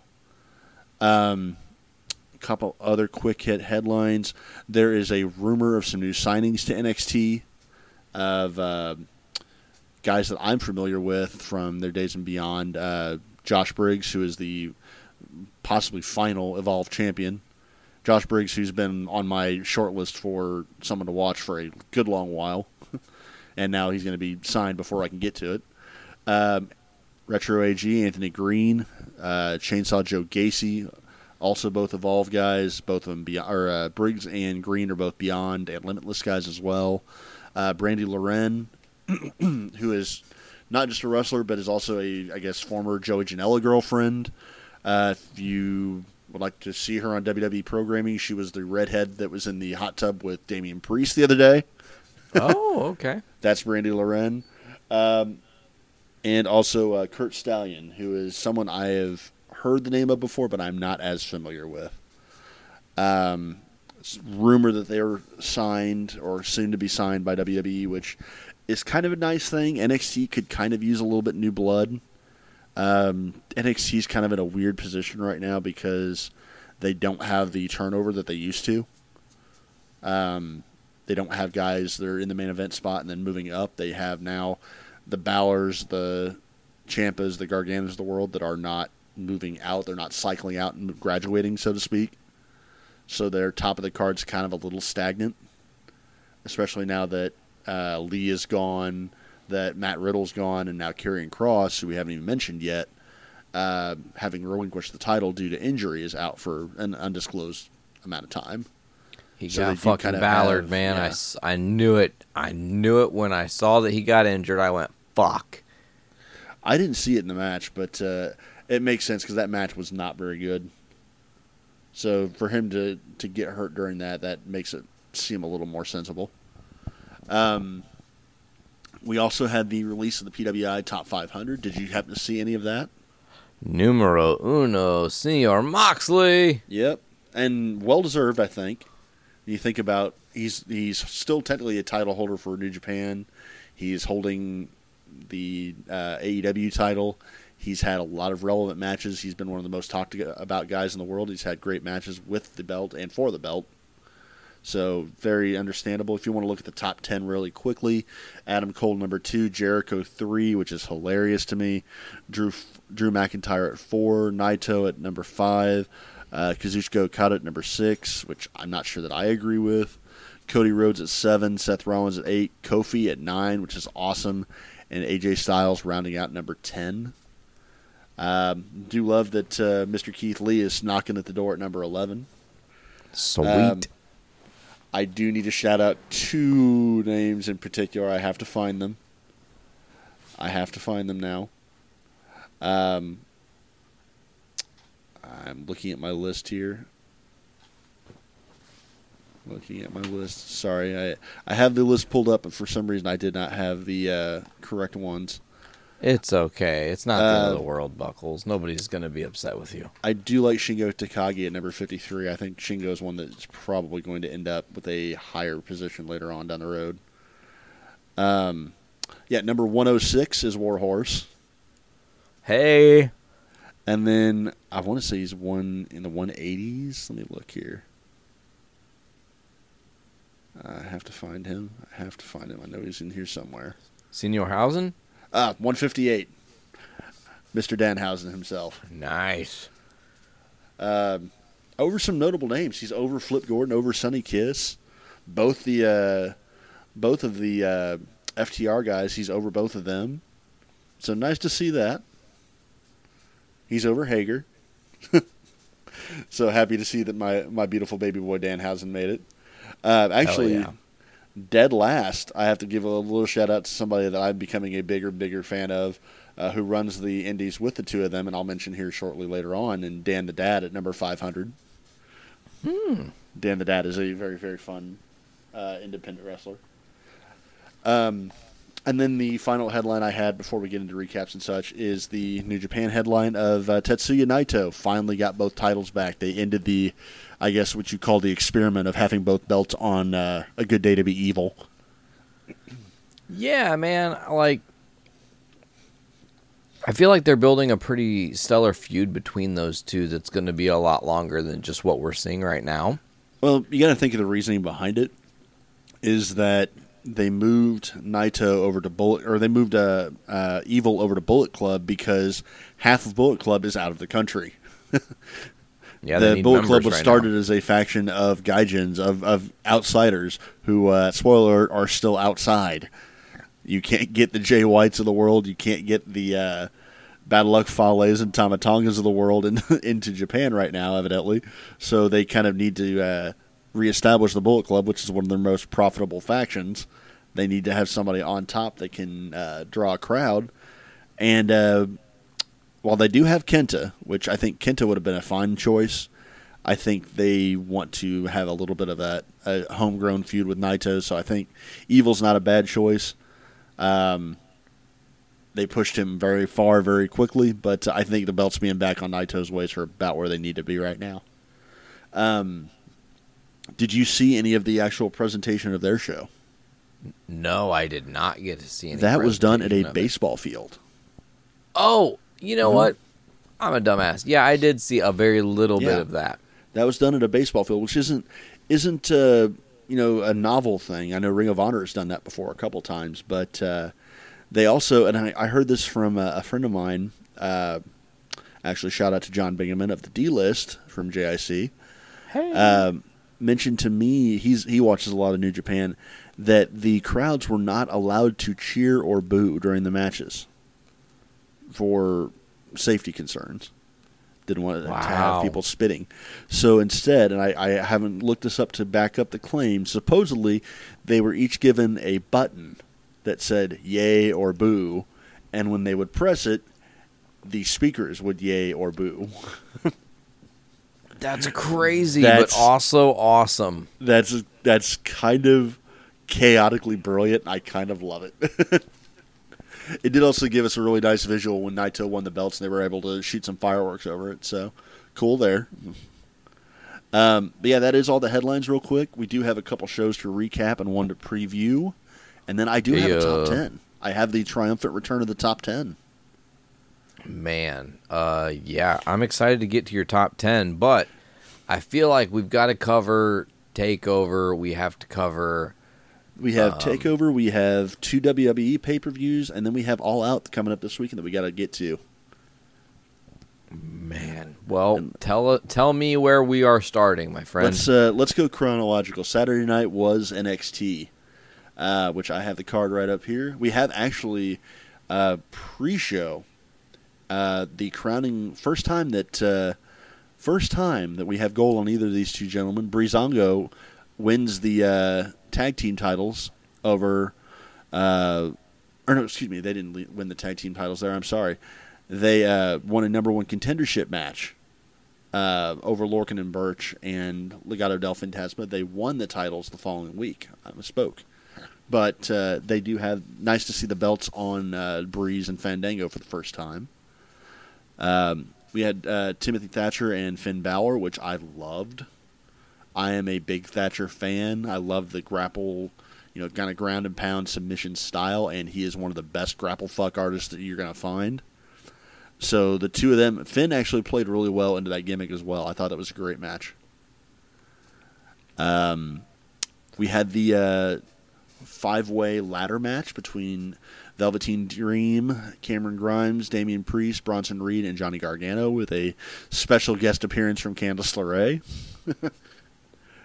I'm assuming you watched Interesting. I didn't know that happened. Did you not watch Takeover?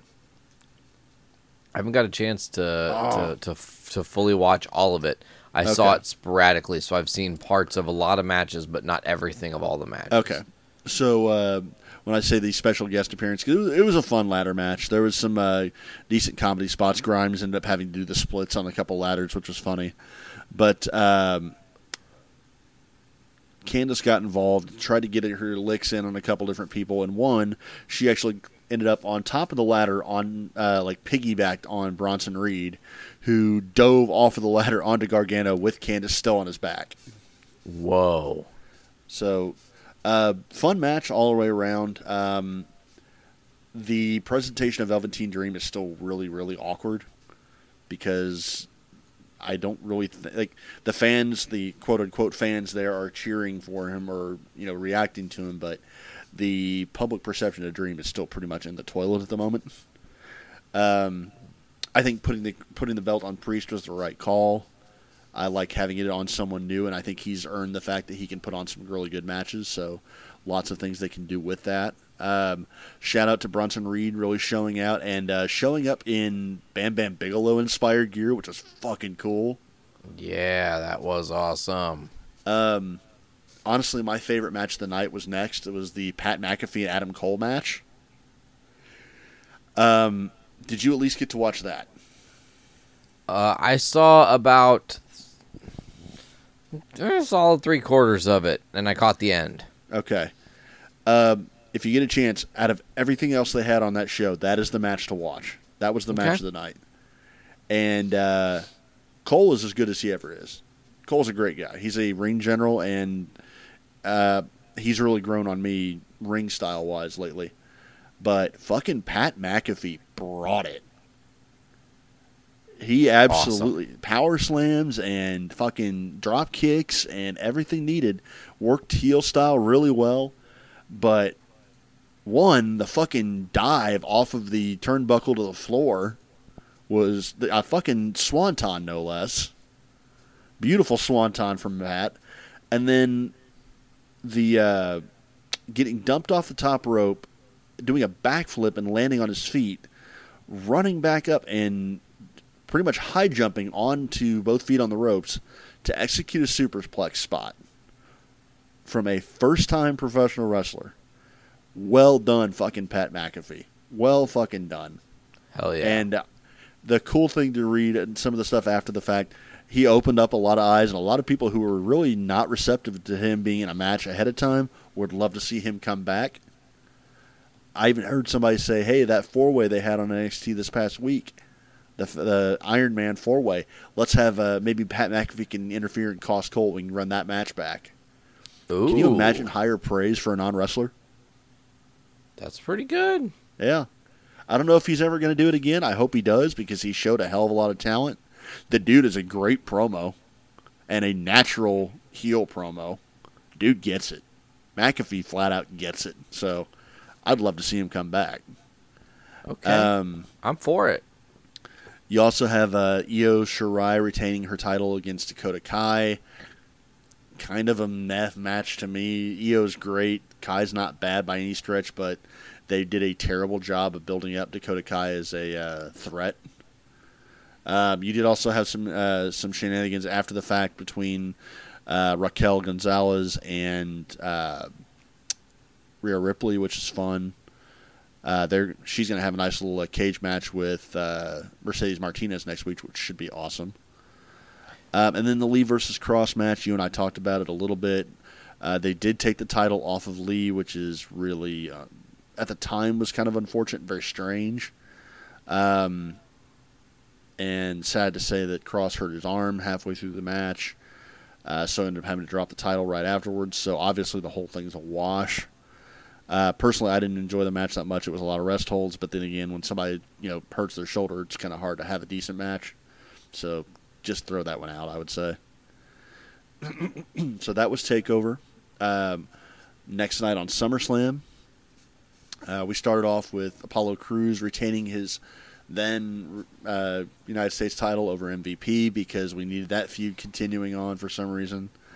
Uh, you had Asuka beating Bayley, where Bayley, uh, where Sasha took a bullet for Bayley and helped Bayley win.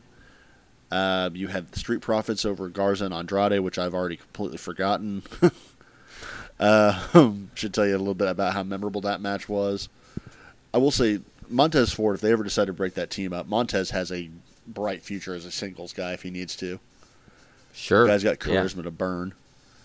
Uh, Mandy versus Sonya uh, ended up being went from being a hair versus hair match to a loser leaves town match that Sonya surprisingly enough lost.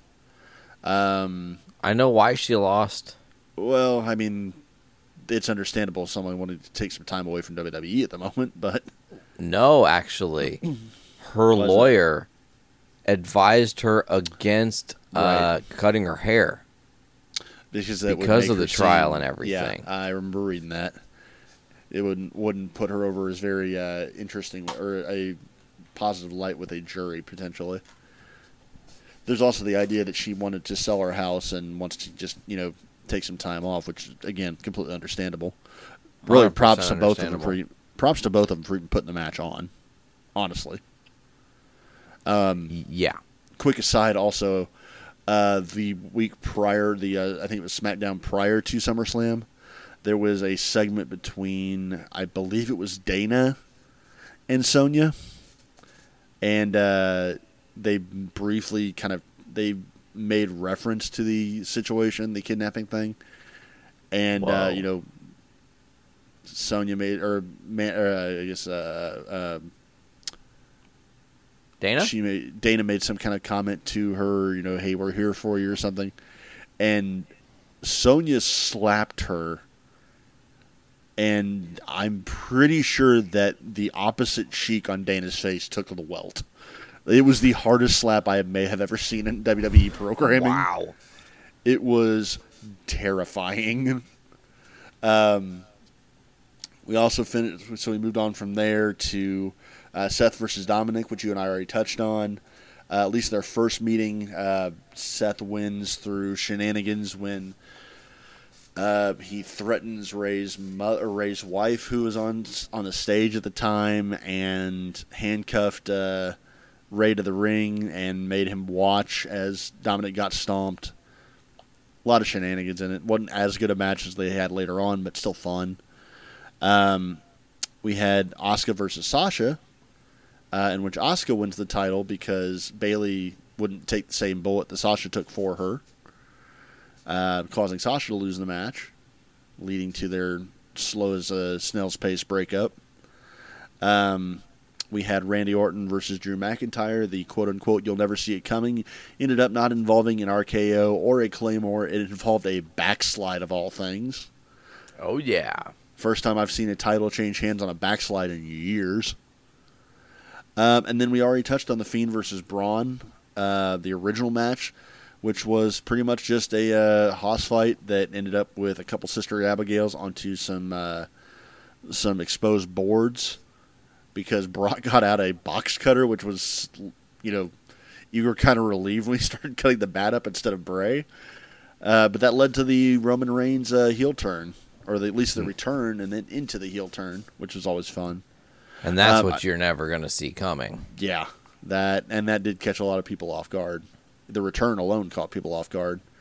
Uh, I do want to give a quick uh, reference to the next night on SmackDown, or the next SmackDown after uh, SummerSlam, leading up to Payback. Braun still has the shaved head and uh, was seen wearing a, a compression shirt, like this kind of army camo green, excessively tight compression shirt, along with his normal, you know, patchwork quilt pants, and uh, it was a very odd look. didn't It didn't look necessarily bad on him, but it sure as hell. And I made comment on Twitter about it. It made him look like uh, New Brood Jeff Hardy and uh, Tank Abbott did the fusion dance. It was weird. Um, so I'm not sure if they're going to continue with that. I'm not really sure why he shaved his head because it's not a very good look. Um, yeah, that was SummerSlam. SummerSlam wasn't bad by any stretch. Um, obviously, the big turn at the end kind of made the biggest headlines from it. And then a lot of it ended up bleeding over into Payback. So instead of Apollo Crews and MVP, you have Lashley taking the belt off of Crews. Again, because we need to have that feud continuing on at ad infinitum. Um, we had Big E in his first uh, pay per view singles match in a few years uh, over Sheamus in a fairly good match. Uh, Sheamus doesn't get enough credit for how good of a worker he actually is, and he put over very, he put over Big E pretty well. Um, you had Matt Riddle over Baron Corbin, which immediately got invalidated after the fact because Corbin then attacked Riddle backstage, meaning that feud's going to continue. Um, we have the again the new Team Hell No female pairing of Shayna Baszler and Nia Jax over uh, the Golden Role Models of Bayley and Sasha, which Interestingly, having wasn't that Bayley that taps there?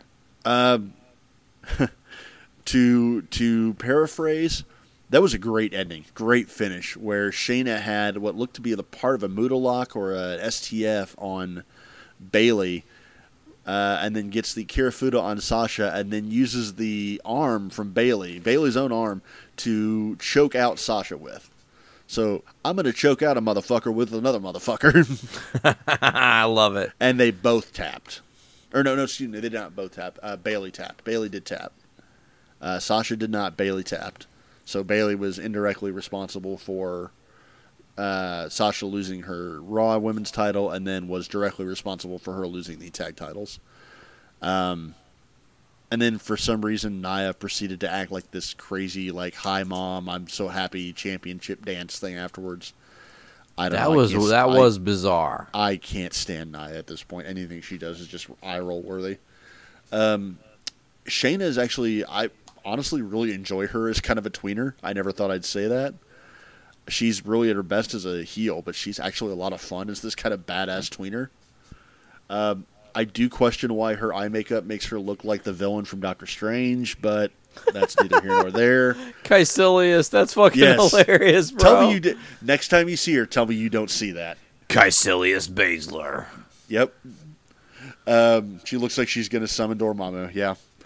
Um, we had uh, Keith Lee versus Randy Orton, which we already went over that. He had uh, pinned Orton clean as a sheet, which is nice.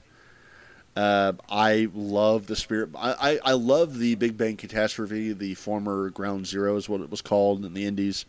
Uh, the kind of attitude adjustment into the power slam finisher. But the Spirit Bomb is his ticket to fame because no one hits a power bomb like Keith Lee does right now. True. I love watching the fact that whoever he hits, and he he damn near killed Ziggler on on Monday. Um, watching how much air they get after he hits that power bomb on is nothing short of a drinking game. It's lovely. Um, what would the have- drinking game rules be like? Per foot is per second you drink. Yeah, sure. Take a Love shot for every, take a shot for every time they bounce afterwards. I don't know.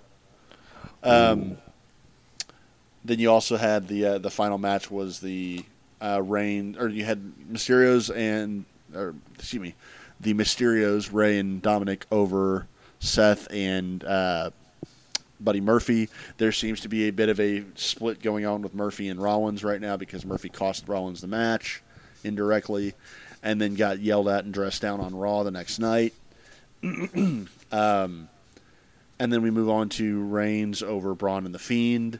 The gimmick of it being that Reigns had not signed his contract prior to the match comes out halfway through the no holds barred match after the Fiend and Braun had beaten the hell out of each other. Signs his contract on the stage, comes down with a chair, uh, proceeds to beat the hell out of Braun with the said chair. Um, spear both of them, kick uh, kick Braun in the nuts, and then I think he pinned Braun. I do believe. So, uh, so he walks away with the title.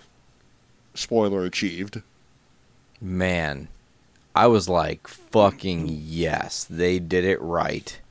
They did, and they really, like I said, they've hit every note on the heel turn pretty much pitch perfect. It's been nice. I love, absolutely love pairing him up with Heyman Same. I Um, think that's a very smart place. because you also now have Heyman just with every shit eating grin in the world, which is exactly where he needs to be.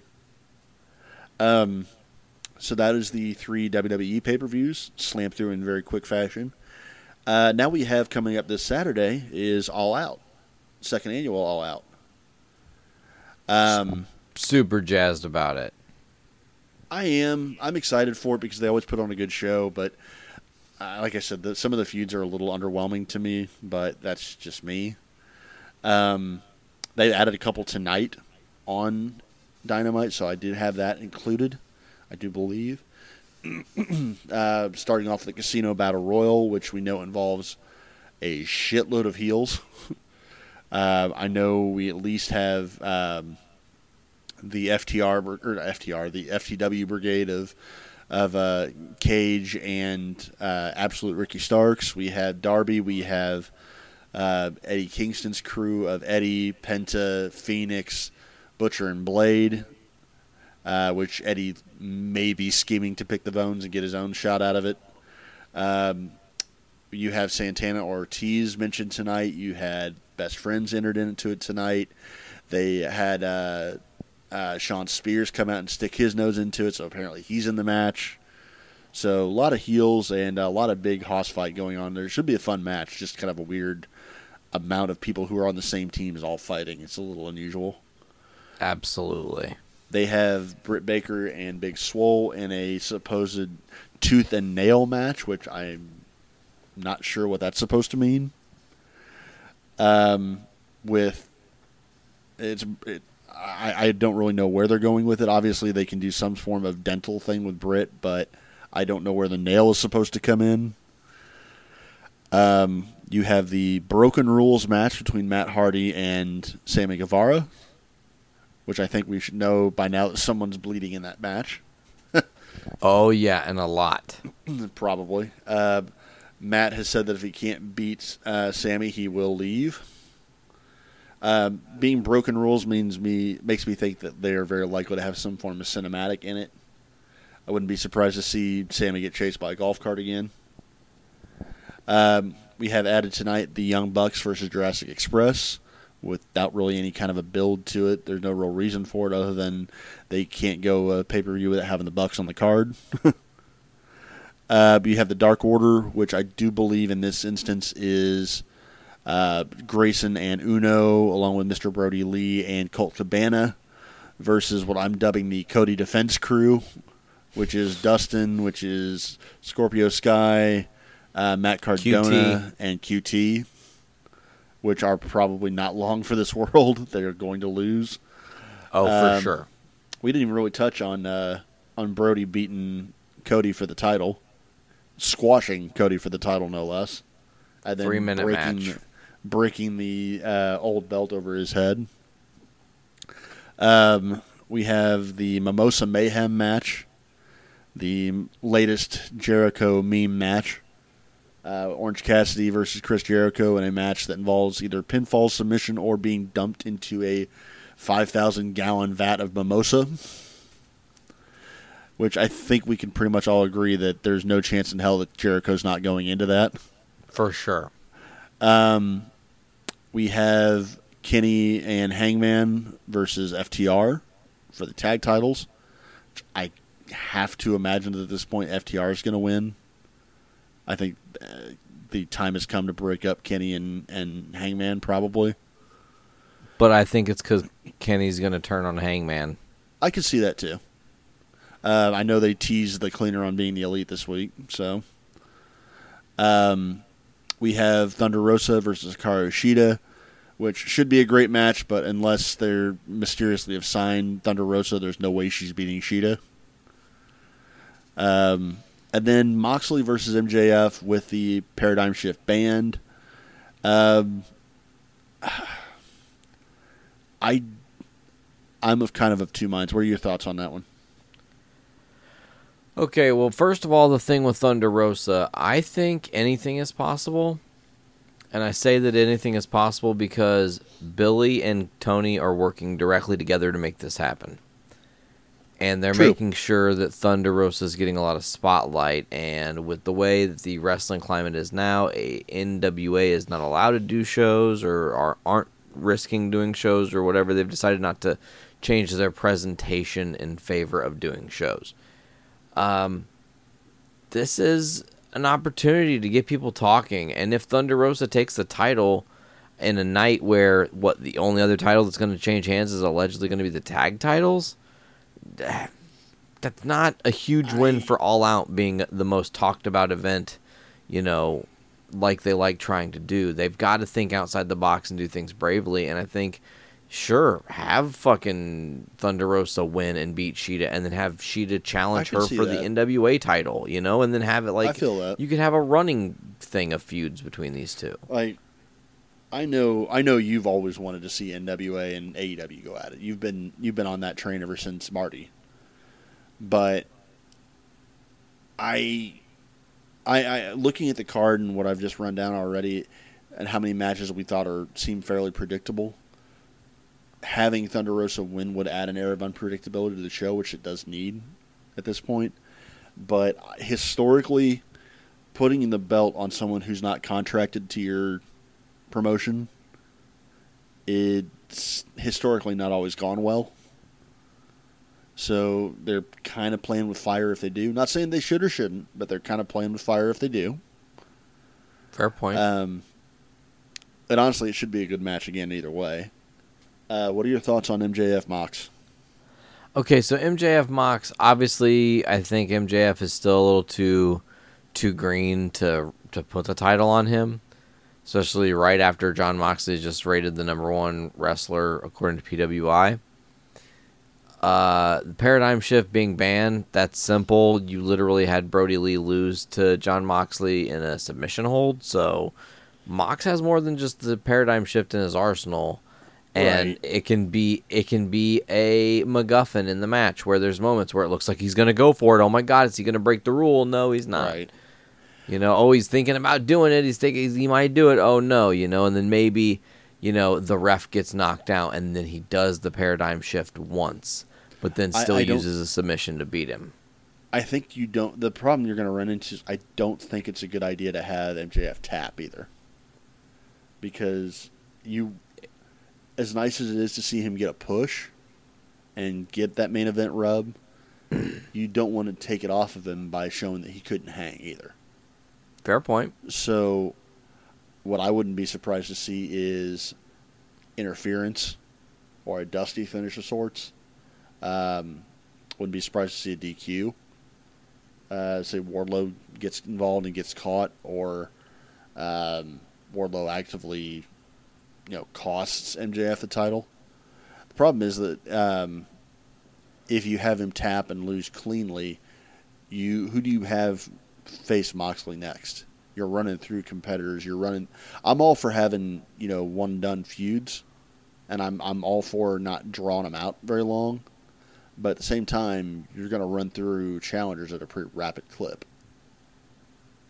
You've already done. So done. do you think they're gonna crown Omega. MJF? I'm not saying I don't think they will crown him because I, I do think that I think it's too early, unless Moxley's wanting to take time off, uh, which I wouldn't be surprised. But I don't see them putting it on MJF right away. I think he needs a little bit more seasoning. This is really their first chance to try him out in that in that in that big main event spotlight. So personally, I see shenanigans that involve a DQ and Moxley retaining because of it. It's not like AEW to have a dusty finish, but that's also because they've never really done it before. So first time for everything. True. That's Um, that's one way that it could be done. Yep. So I mean, I could see them, I could see them uh, costing MJF the match through something out of his control or through something dirty. I could see them putting the title on MJF through shenanigans or something dirty as well to keep Moxley protected. But I don't think that's as likely. I think they still want to keep the belt on Mox. Um, the PWI thing they've already mentioned on the air. I think that's something they want to keep kind of harping on a little bit. Wouldn't it's not a bad idea to do so. Uh, so I think they find a creative way to keep Max strong but in defeat. Um, Yeah, I absolutely agree with you. I think the big angle coming out of All out. It's not going to be about the title. It's going to be about the tag titles. It'll be, you know, the end of All Out last year was, or it was Double or Nothing that Mox showed up. The end of All Out last year was the, uh, oh, no, I'm getting, Uh, I'm getting my Hangman facts wrong. Page not winning the title. Yeah, that's right. Um, sorry, I was thinking of Full Gear for a minute. Um, but I think the storyline coming out of it's going to be Hangman and and and Kenny feuding, whether that's a Hangman full turn or a Kenny full turn. I think that's where you're going to see it. That's going to be the big the big angle for next week's Dynamite. Yeah, I think you're absolutely dead on. I do think we have new tag titles as well, or new champions. So, um, who do you think wins the uh, battle royal? Darby. I, I could see that. And The if prob- Darby wins, I see it possible that he could be the guy that takes the belt off Moxley and not MJF. Because this would then be what his third title shot. Yeah, I think if you give it to Darby, you need to have him take the belt off of somebody. If you have Darby win that match, you need to have him take the title off somebody.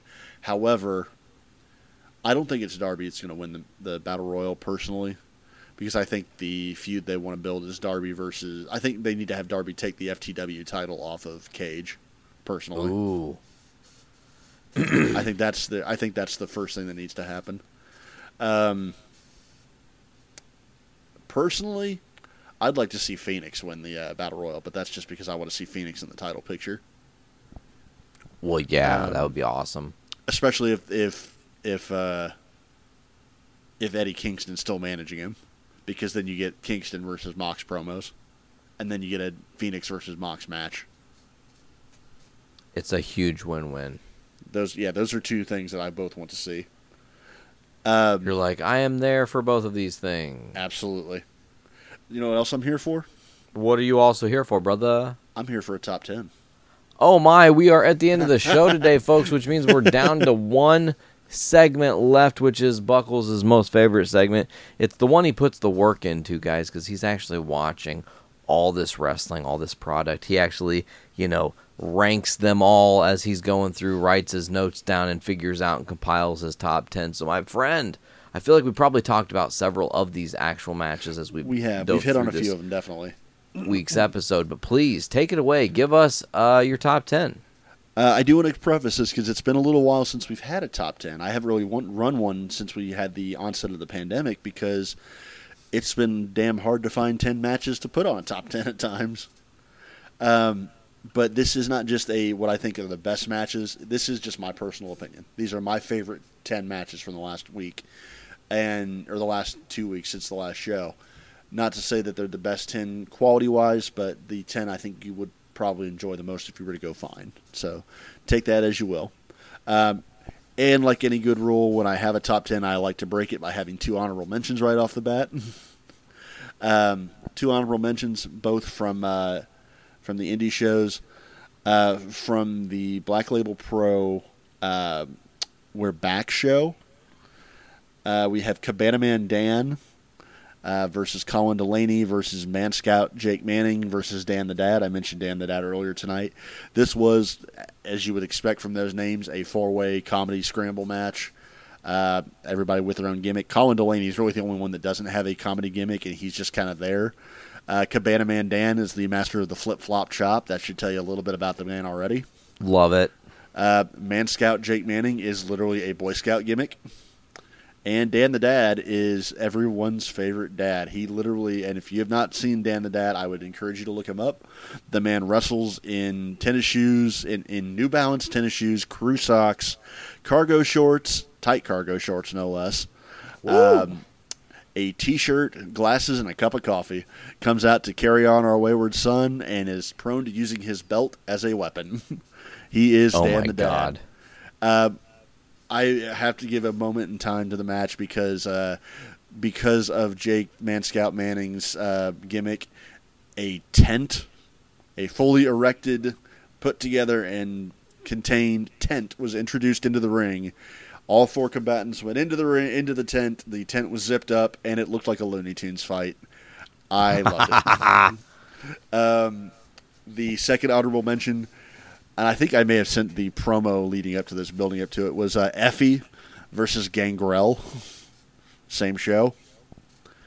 Um, if you don't know Effy, God help you to go look him up. He is a deathmatch and CZW veteran who is also very, very flamboyantly gay and is very much using that as his gimmick.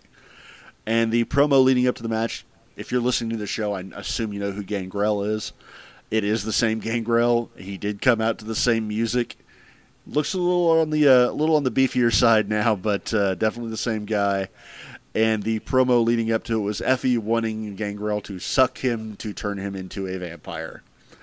Suck me, Gangrel, Christ. suck me. Yes, it is absolutely as much. And they played it up through the match. Uh, they kept continuing Effy pleading with him to do it, to turn him into a vampire. Gangrel pulling back and not wanting to do it. Finally, when Gangrel goes to do it, it was all a ruse. Effy rolls him up for a pin. It was beautiful. Um, and getting Sounds into the number 10 proper, um, from Takeover, I mentioned earlier, Balor versus Thatcher.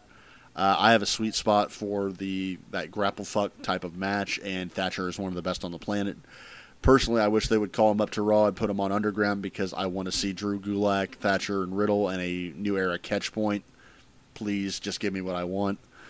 Um, number nine, uh, Joey Janela versus a young man named Alex Zayne, who is a young up and comer that you will be hearing a lot about in the future. He is at the very top end of my someone to watch list, so you will not be hearing the last of him here.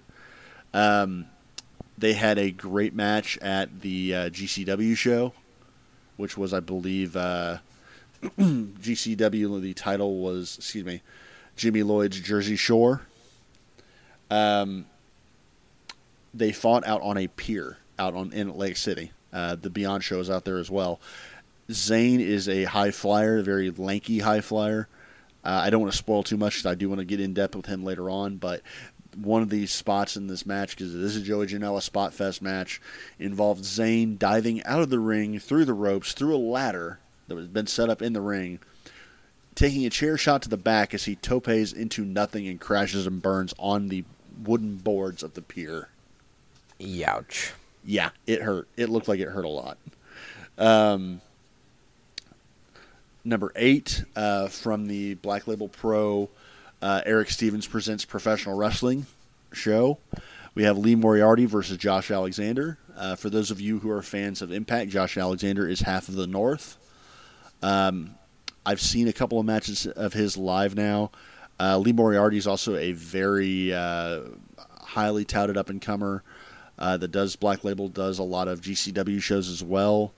Um, not a mixed martial arts guy, but a martial arts guy in his own right. And he and Alexander had a very just good strong style match. They beat the living snot out of each other. I loved it. Awesome. Uh, I believe my notes for that match were holy fucking ow.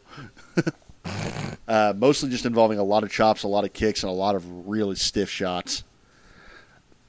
uh, number seven, we already touched on, is the uh, five way ladder match Gargano, Priest, Dream, uh, Reed, and Grimes.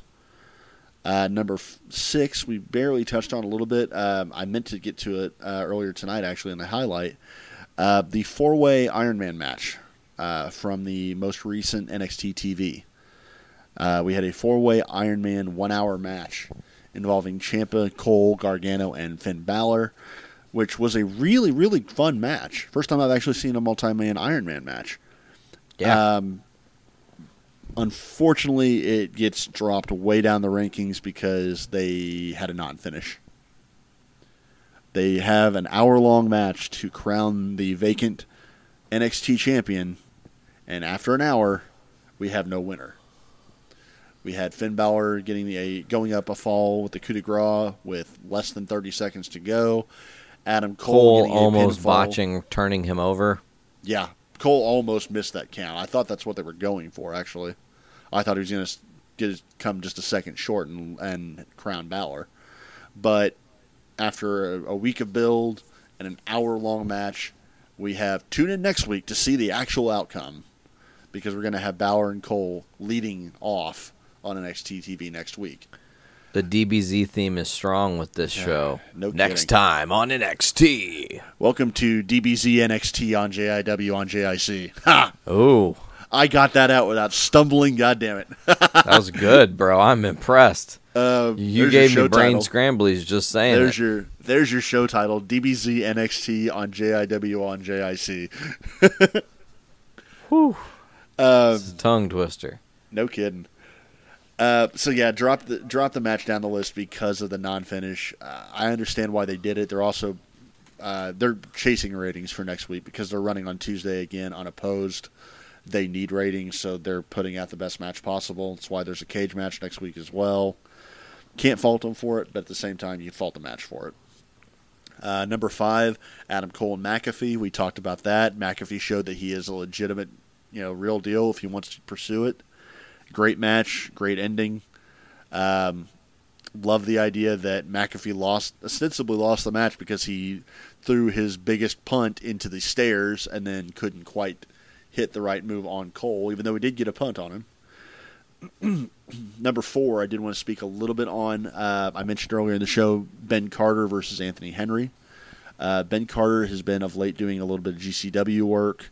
Uh, he's also done Warrior Wrestling uh, out of Chicago.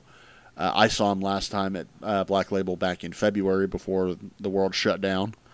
Um, he is a former soccer player, young guy that is a great fiery babyface. Kind of a uh, reminds me a lot of um, oh, why can't I think of his name all of a sudden?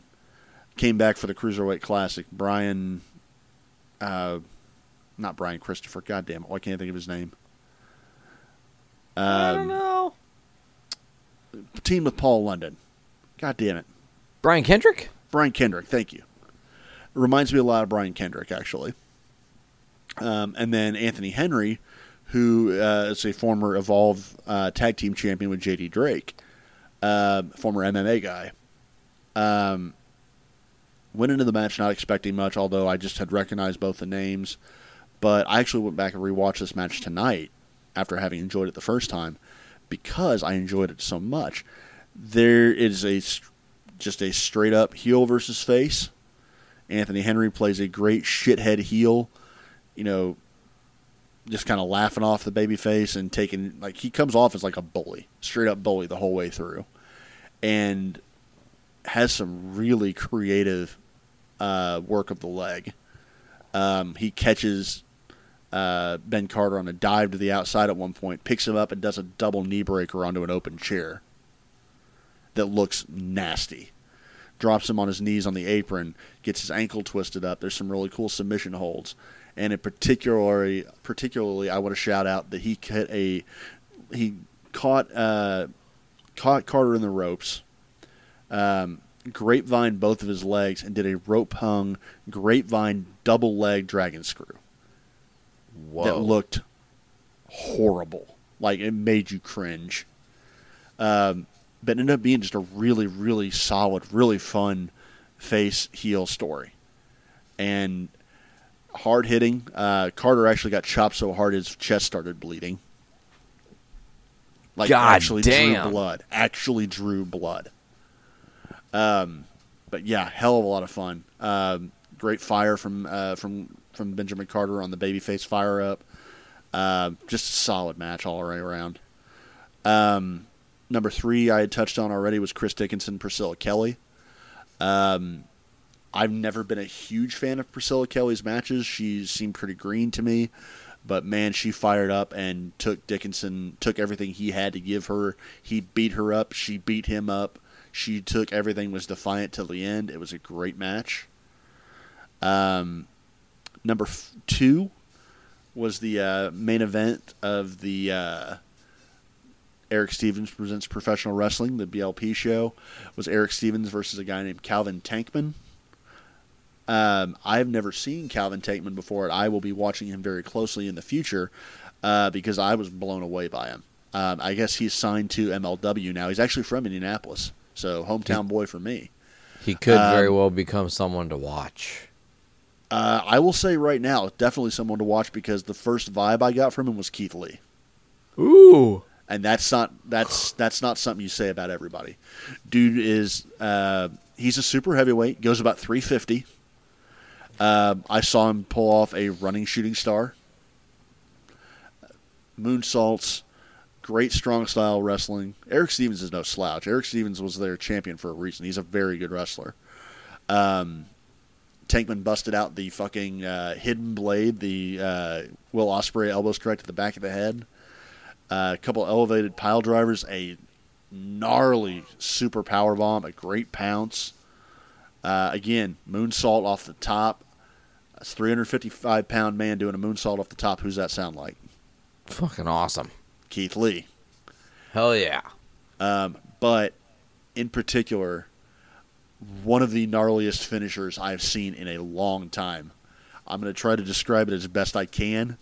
Imagine um, someone getting a straitjacket hold, uh, flipping, uh, holding them over their shoulder like a Rikishi driver Okay. with the straitjacket into a jumping pile driver. What the fuck? I will, if I can find a clip, I will send it to you, and if I can find a clip, I will uh, retweet it on the on the Twitter feed tonight. It is a gnarly finish, and I believe, I think on MLW, if they're using it there, it's just called the Tankman driver, but I'm pretty sure the announcer on Black Label called it the Get Fucked driver, which Damn. yes, very much yes. um, and then the number one match this week, and I've alluded to it earlier. I I can't speak highly enough. Again, I watched it again tonight, in a weekend where I got to watch seven, seven full wrestling cards. That included an NXT Takeover, included a SummerSlam, so a big big four pay per view from WWE, a unopposed first time ever Saturday Night Dynamite from AEW. All of these shows and the best thing I saw this weekend was Kylie Rae and Blake Christian. Damn, I need to check this match out. Yes, you do. Um, I've seen many Kylie Rae matches before. I think she's got a great future with uh, with Impact. I think she would have been a great get for AEW. But for the most part, I've always known her as eh, she's not bad in the ring. She's pretty good, good to decent in the ring. She's a good hand. Uh, she's more known for a gimmick than anything else. She's smiling Kylie Rae.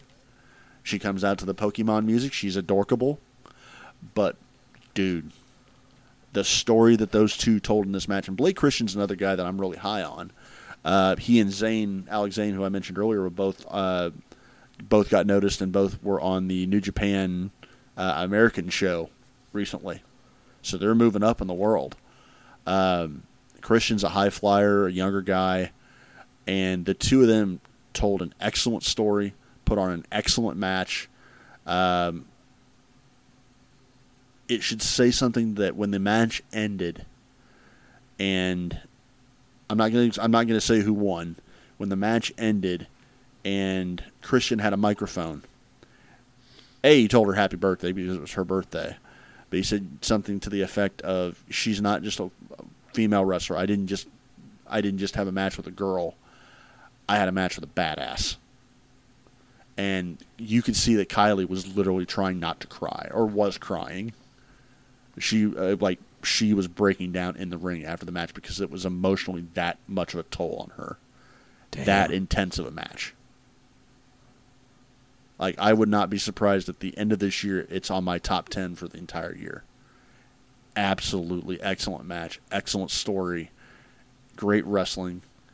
Um, you'll watch it and find some people you might not have seen before. You probably haven't seen Blake Christian before. You'll get a good eye full of him. Kylie Rae has a bright, bright, bright future, and if this is what she's capable of, you're going to hear a lot more good things about her. So, out of all of those matches, everything that I saw that weekend, and everything that I've seen since, best match I've seen in a long time. Fuck yeah! I'd well, honestly, I I would put it. Be I would put it up as the best story I've seen in a match since the Bear, since the uh, Boneyard Wow. or uh, or the Firefly Funhouse. Now, granted, that's only a few months back. Granted, that's some slim pickings because of COVID limiting the amount of matches, but pure story. That's the one of the best in a single match story being told. No build before, no build after, just told between the ropes. Best story I've seen this year, and I can't say highly more highly than that. Fuck yeah, man. So if you have access to the IWTV app, go back and watch it. It was uh, Black Label Pros We're Back. It was the second double header, second of their double header that night. Um, I'm a, I'm biased because I'm a Black Label fan, um, but if you have the app or if you can find a way to go back and watch it, make sure you do it because it is well worth your time. Awesome, man. Fuck yeah. Well, Buckles, I think we've done it. We've successfully gotten through all the stuff, right? I think so. We hit right at looks like it right at two hours. Fuck. Well, I want to apologize to our listeners as we are a day late and a dollar short on this one. You're going to be getting this one on was by design. at some point. This one was by design. We've had a Uh, couple day late and dollar short where it's you know the migraine monster creeping up on us or some you know real life taking effect. This one was held off because I wanted to wait until after the four way match last night. That's Oh, that yeah, was my for sure. request. So if you want to blame anyone, blame me. No, blame NXT for putting on a fucking interesting show. Blame blame Karrion Kross's injured shoulder. Blame uh, William Regal for coming up with a good idea for a match, and blame four really good wrestlers for having what was a really cool concept for a match that I wanted to see. They should blame have me. found a better finish, and it would have been an amazing match. Yep, and then you can blame me all the same. I don't care. There, there you go. oh, fucking awesome. Well, folks, as always, you can check out Journey into Wrestling on all the different podcasting platforms through the Journey into Comics Network. Get us on Apple Music, Google Podcasts, Spotify, Podbean, TuneIn, Castbox, iHeartRadio, many others. Just search Journey into Comics Network. Get us everywhere you find podcasts, and uh, I, I think, I think that's it, man. I don't think there's anything else to throw at our listeners this week. Don't forget to check us out on uh, JIW on JIC on Twitter. I'm still live tweeting most shows if I can. Uh, also, find us on Facebook. Fuck yeah, look at this guy doing the plugs better than I can. That's why we have him around. Thanks, Buckles. You're the greatest. Well, Not folks. problem, man. Yeah, for sure. Well, folks, I think that's going to do it for this week's episode of Journey into Wrestling. This has been Journey into Wrestling, Season 4, Episode 25, DBZ NXT on JIW on JIC. I've been Nate. I still can't believe I didn't fumble that. It's Buckles. And uh, we will see you fine cats next time. Be well. Later.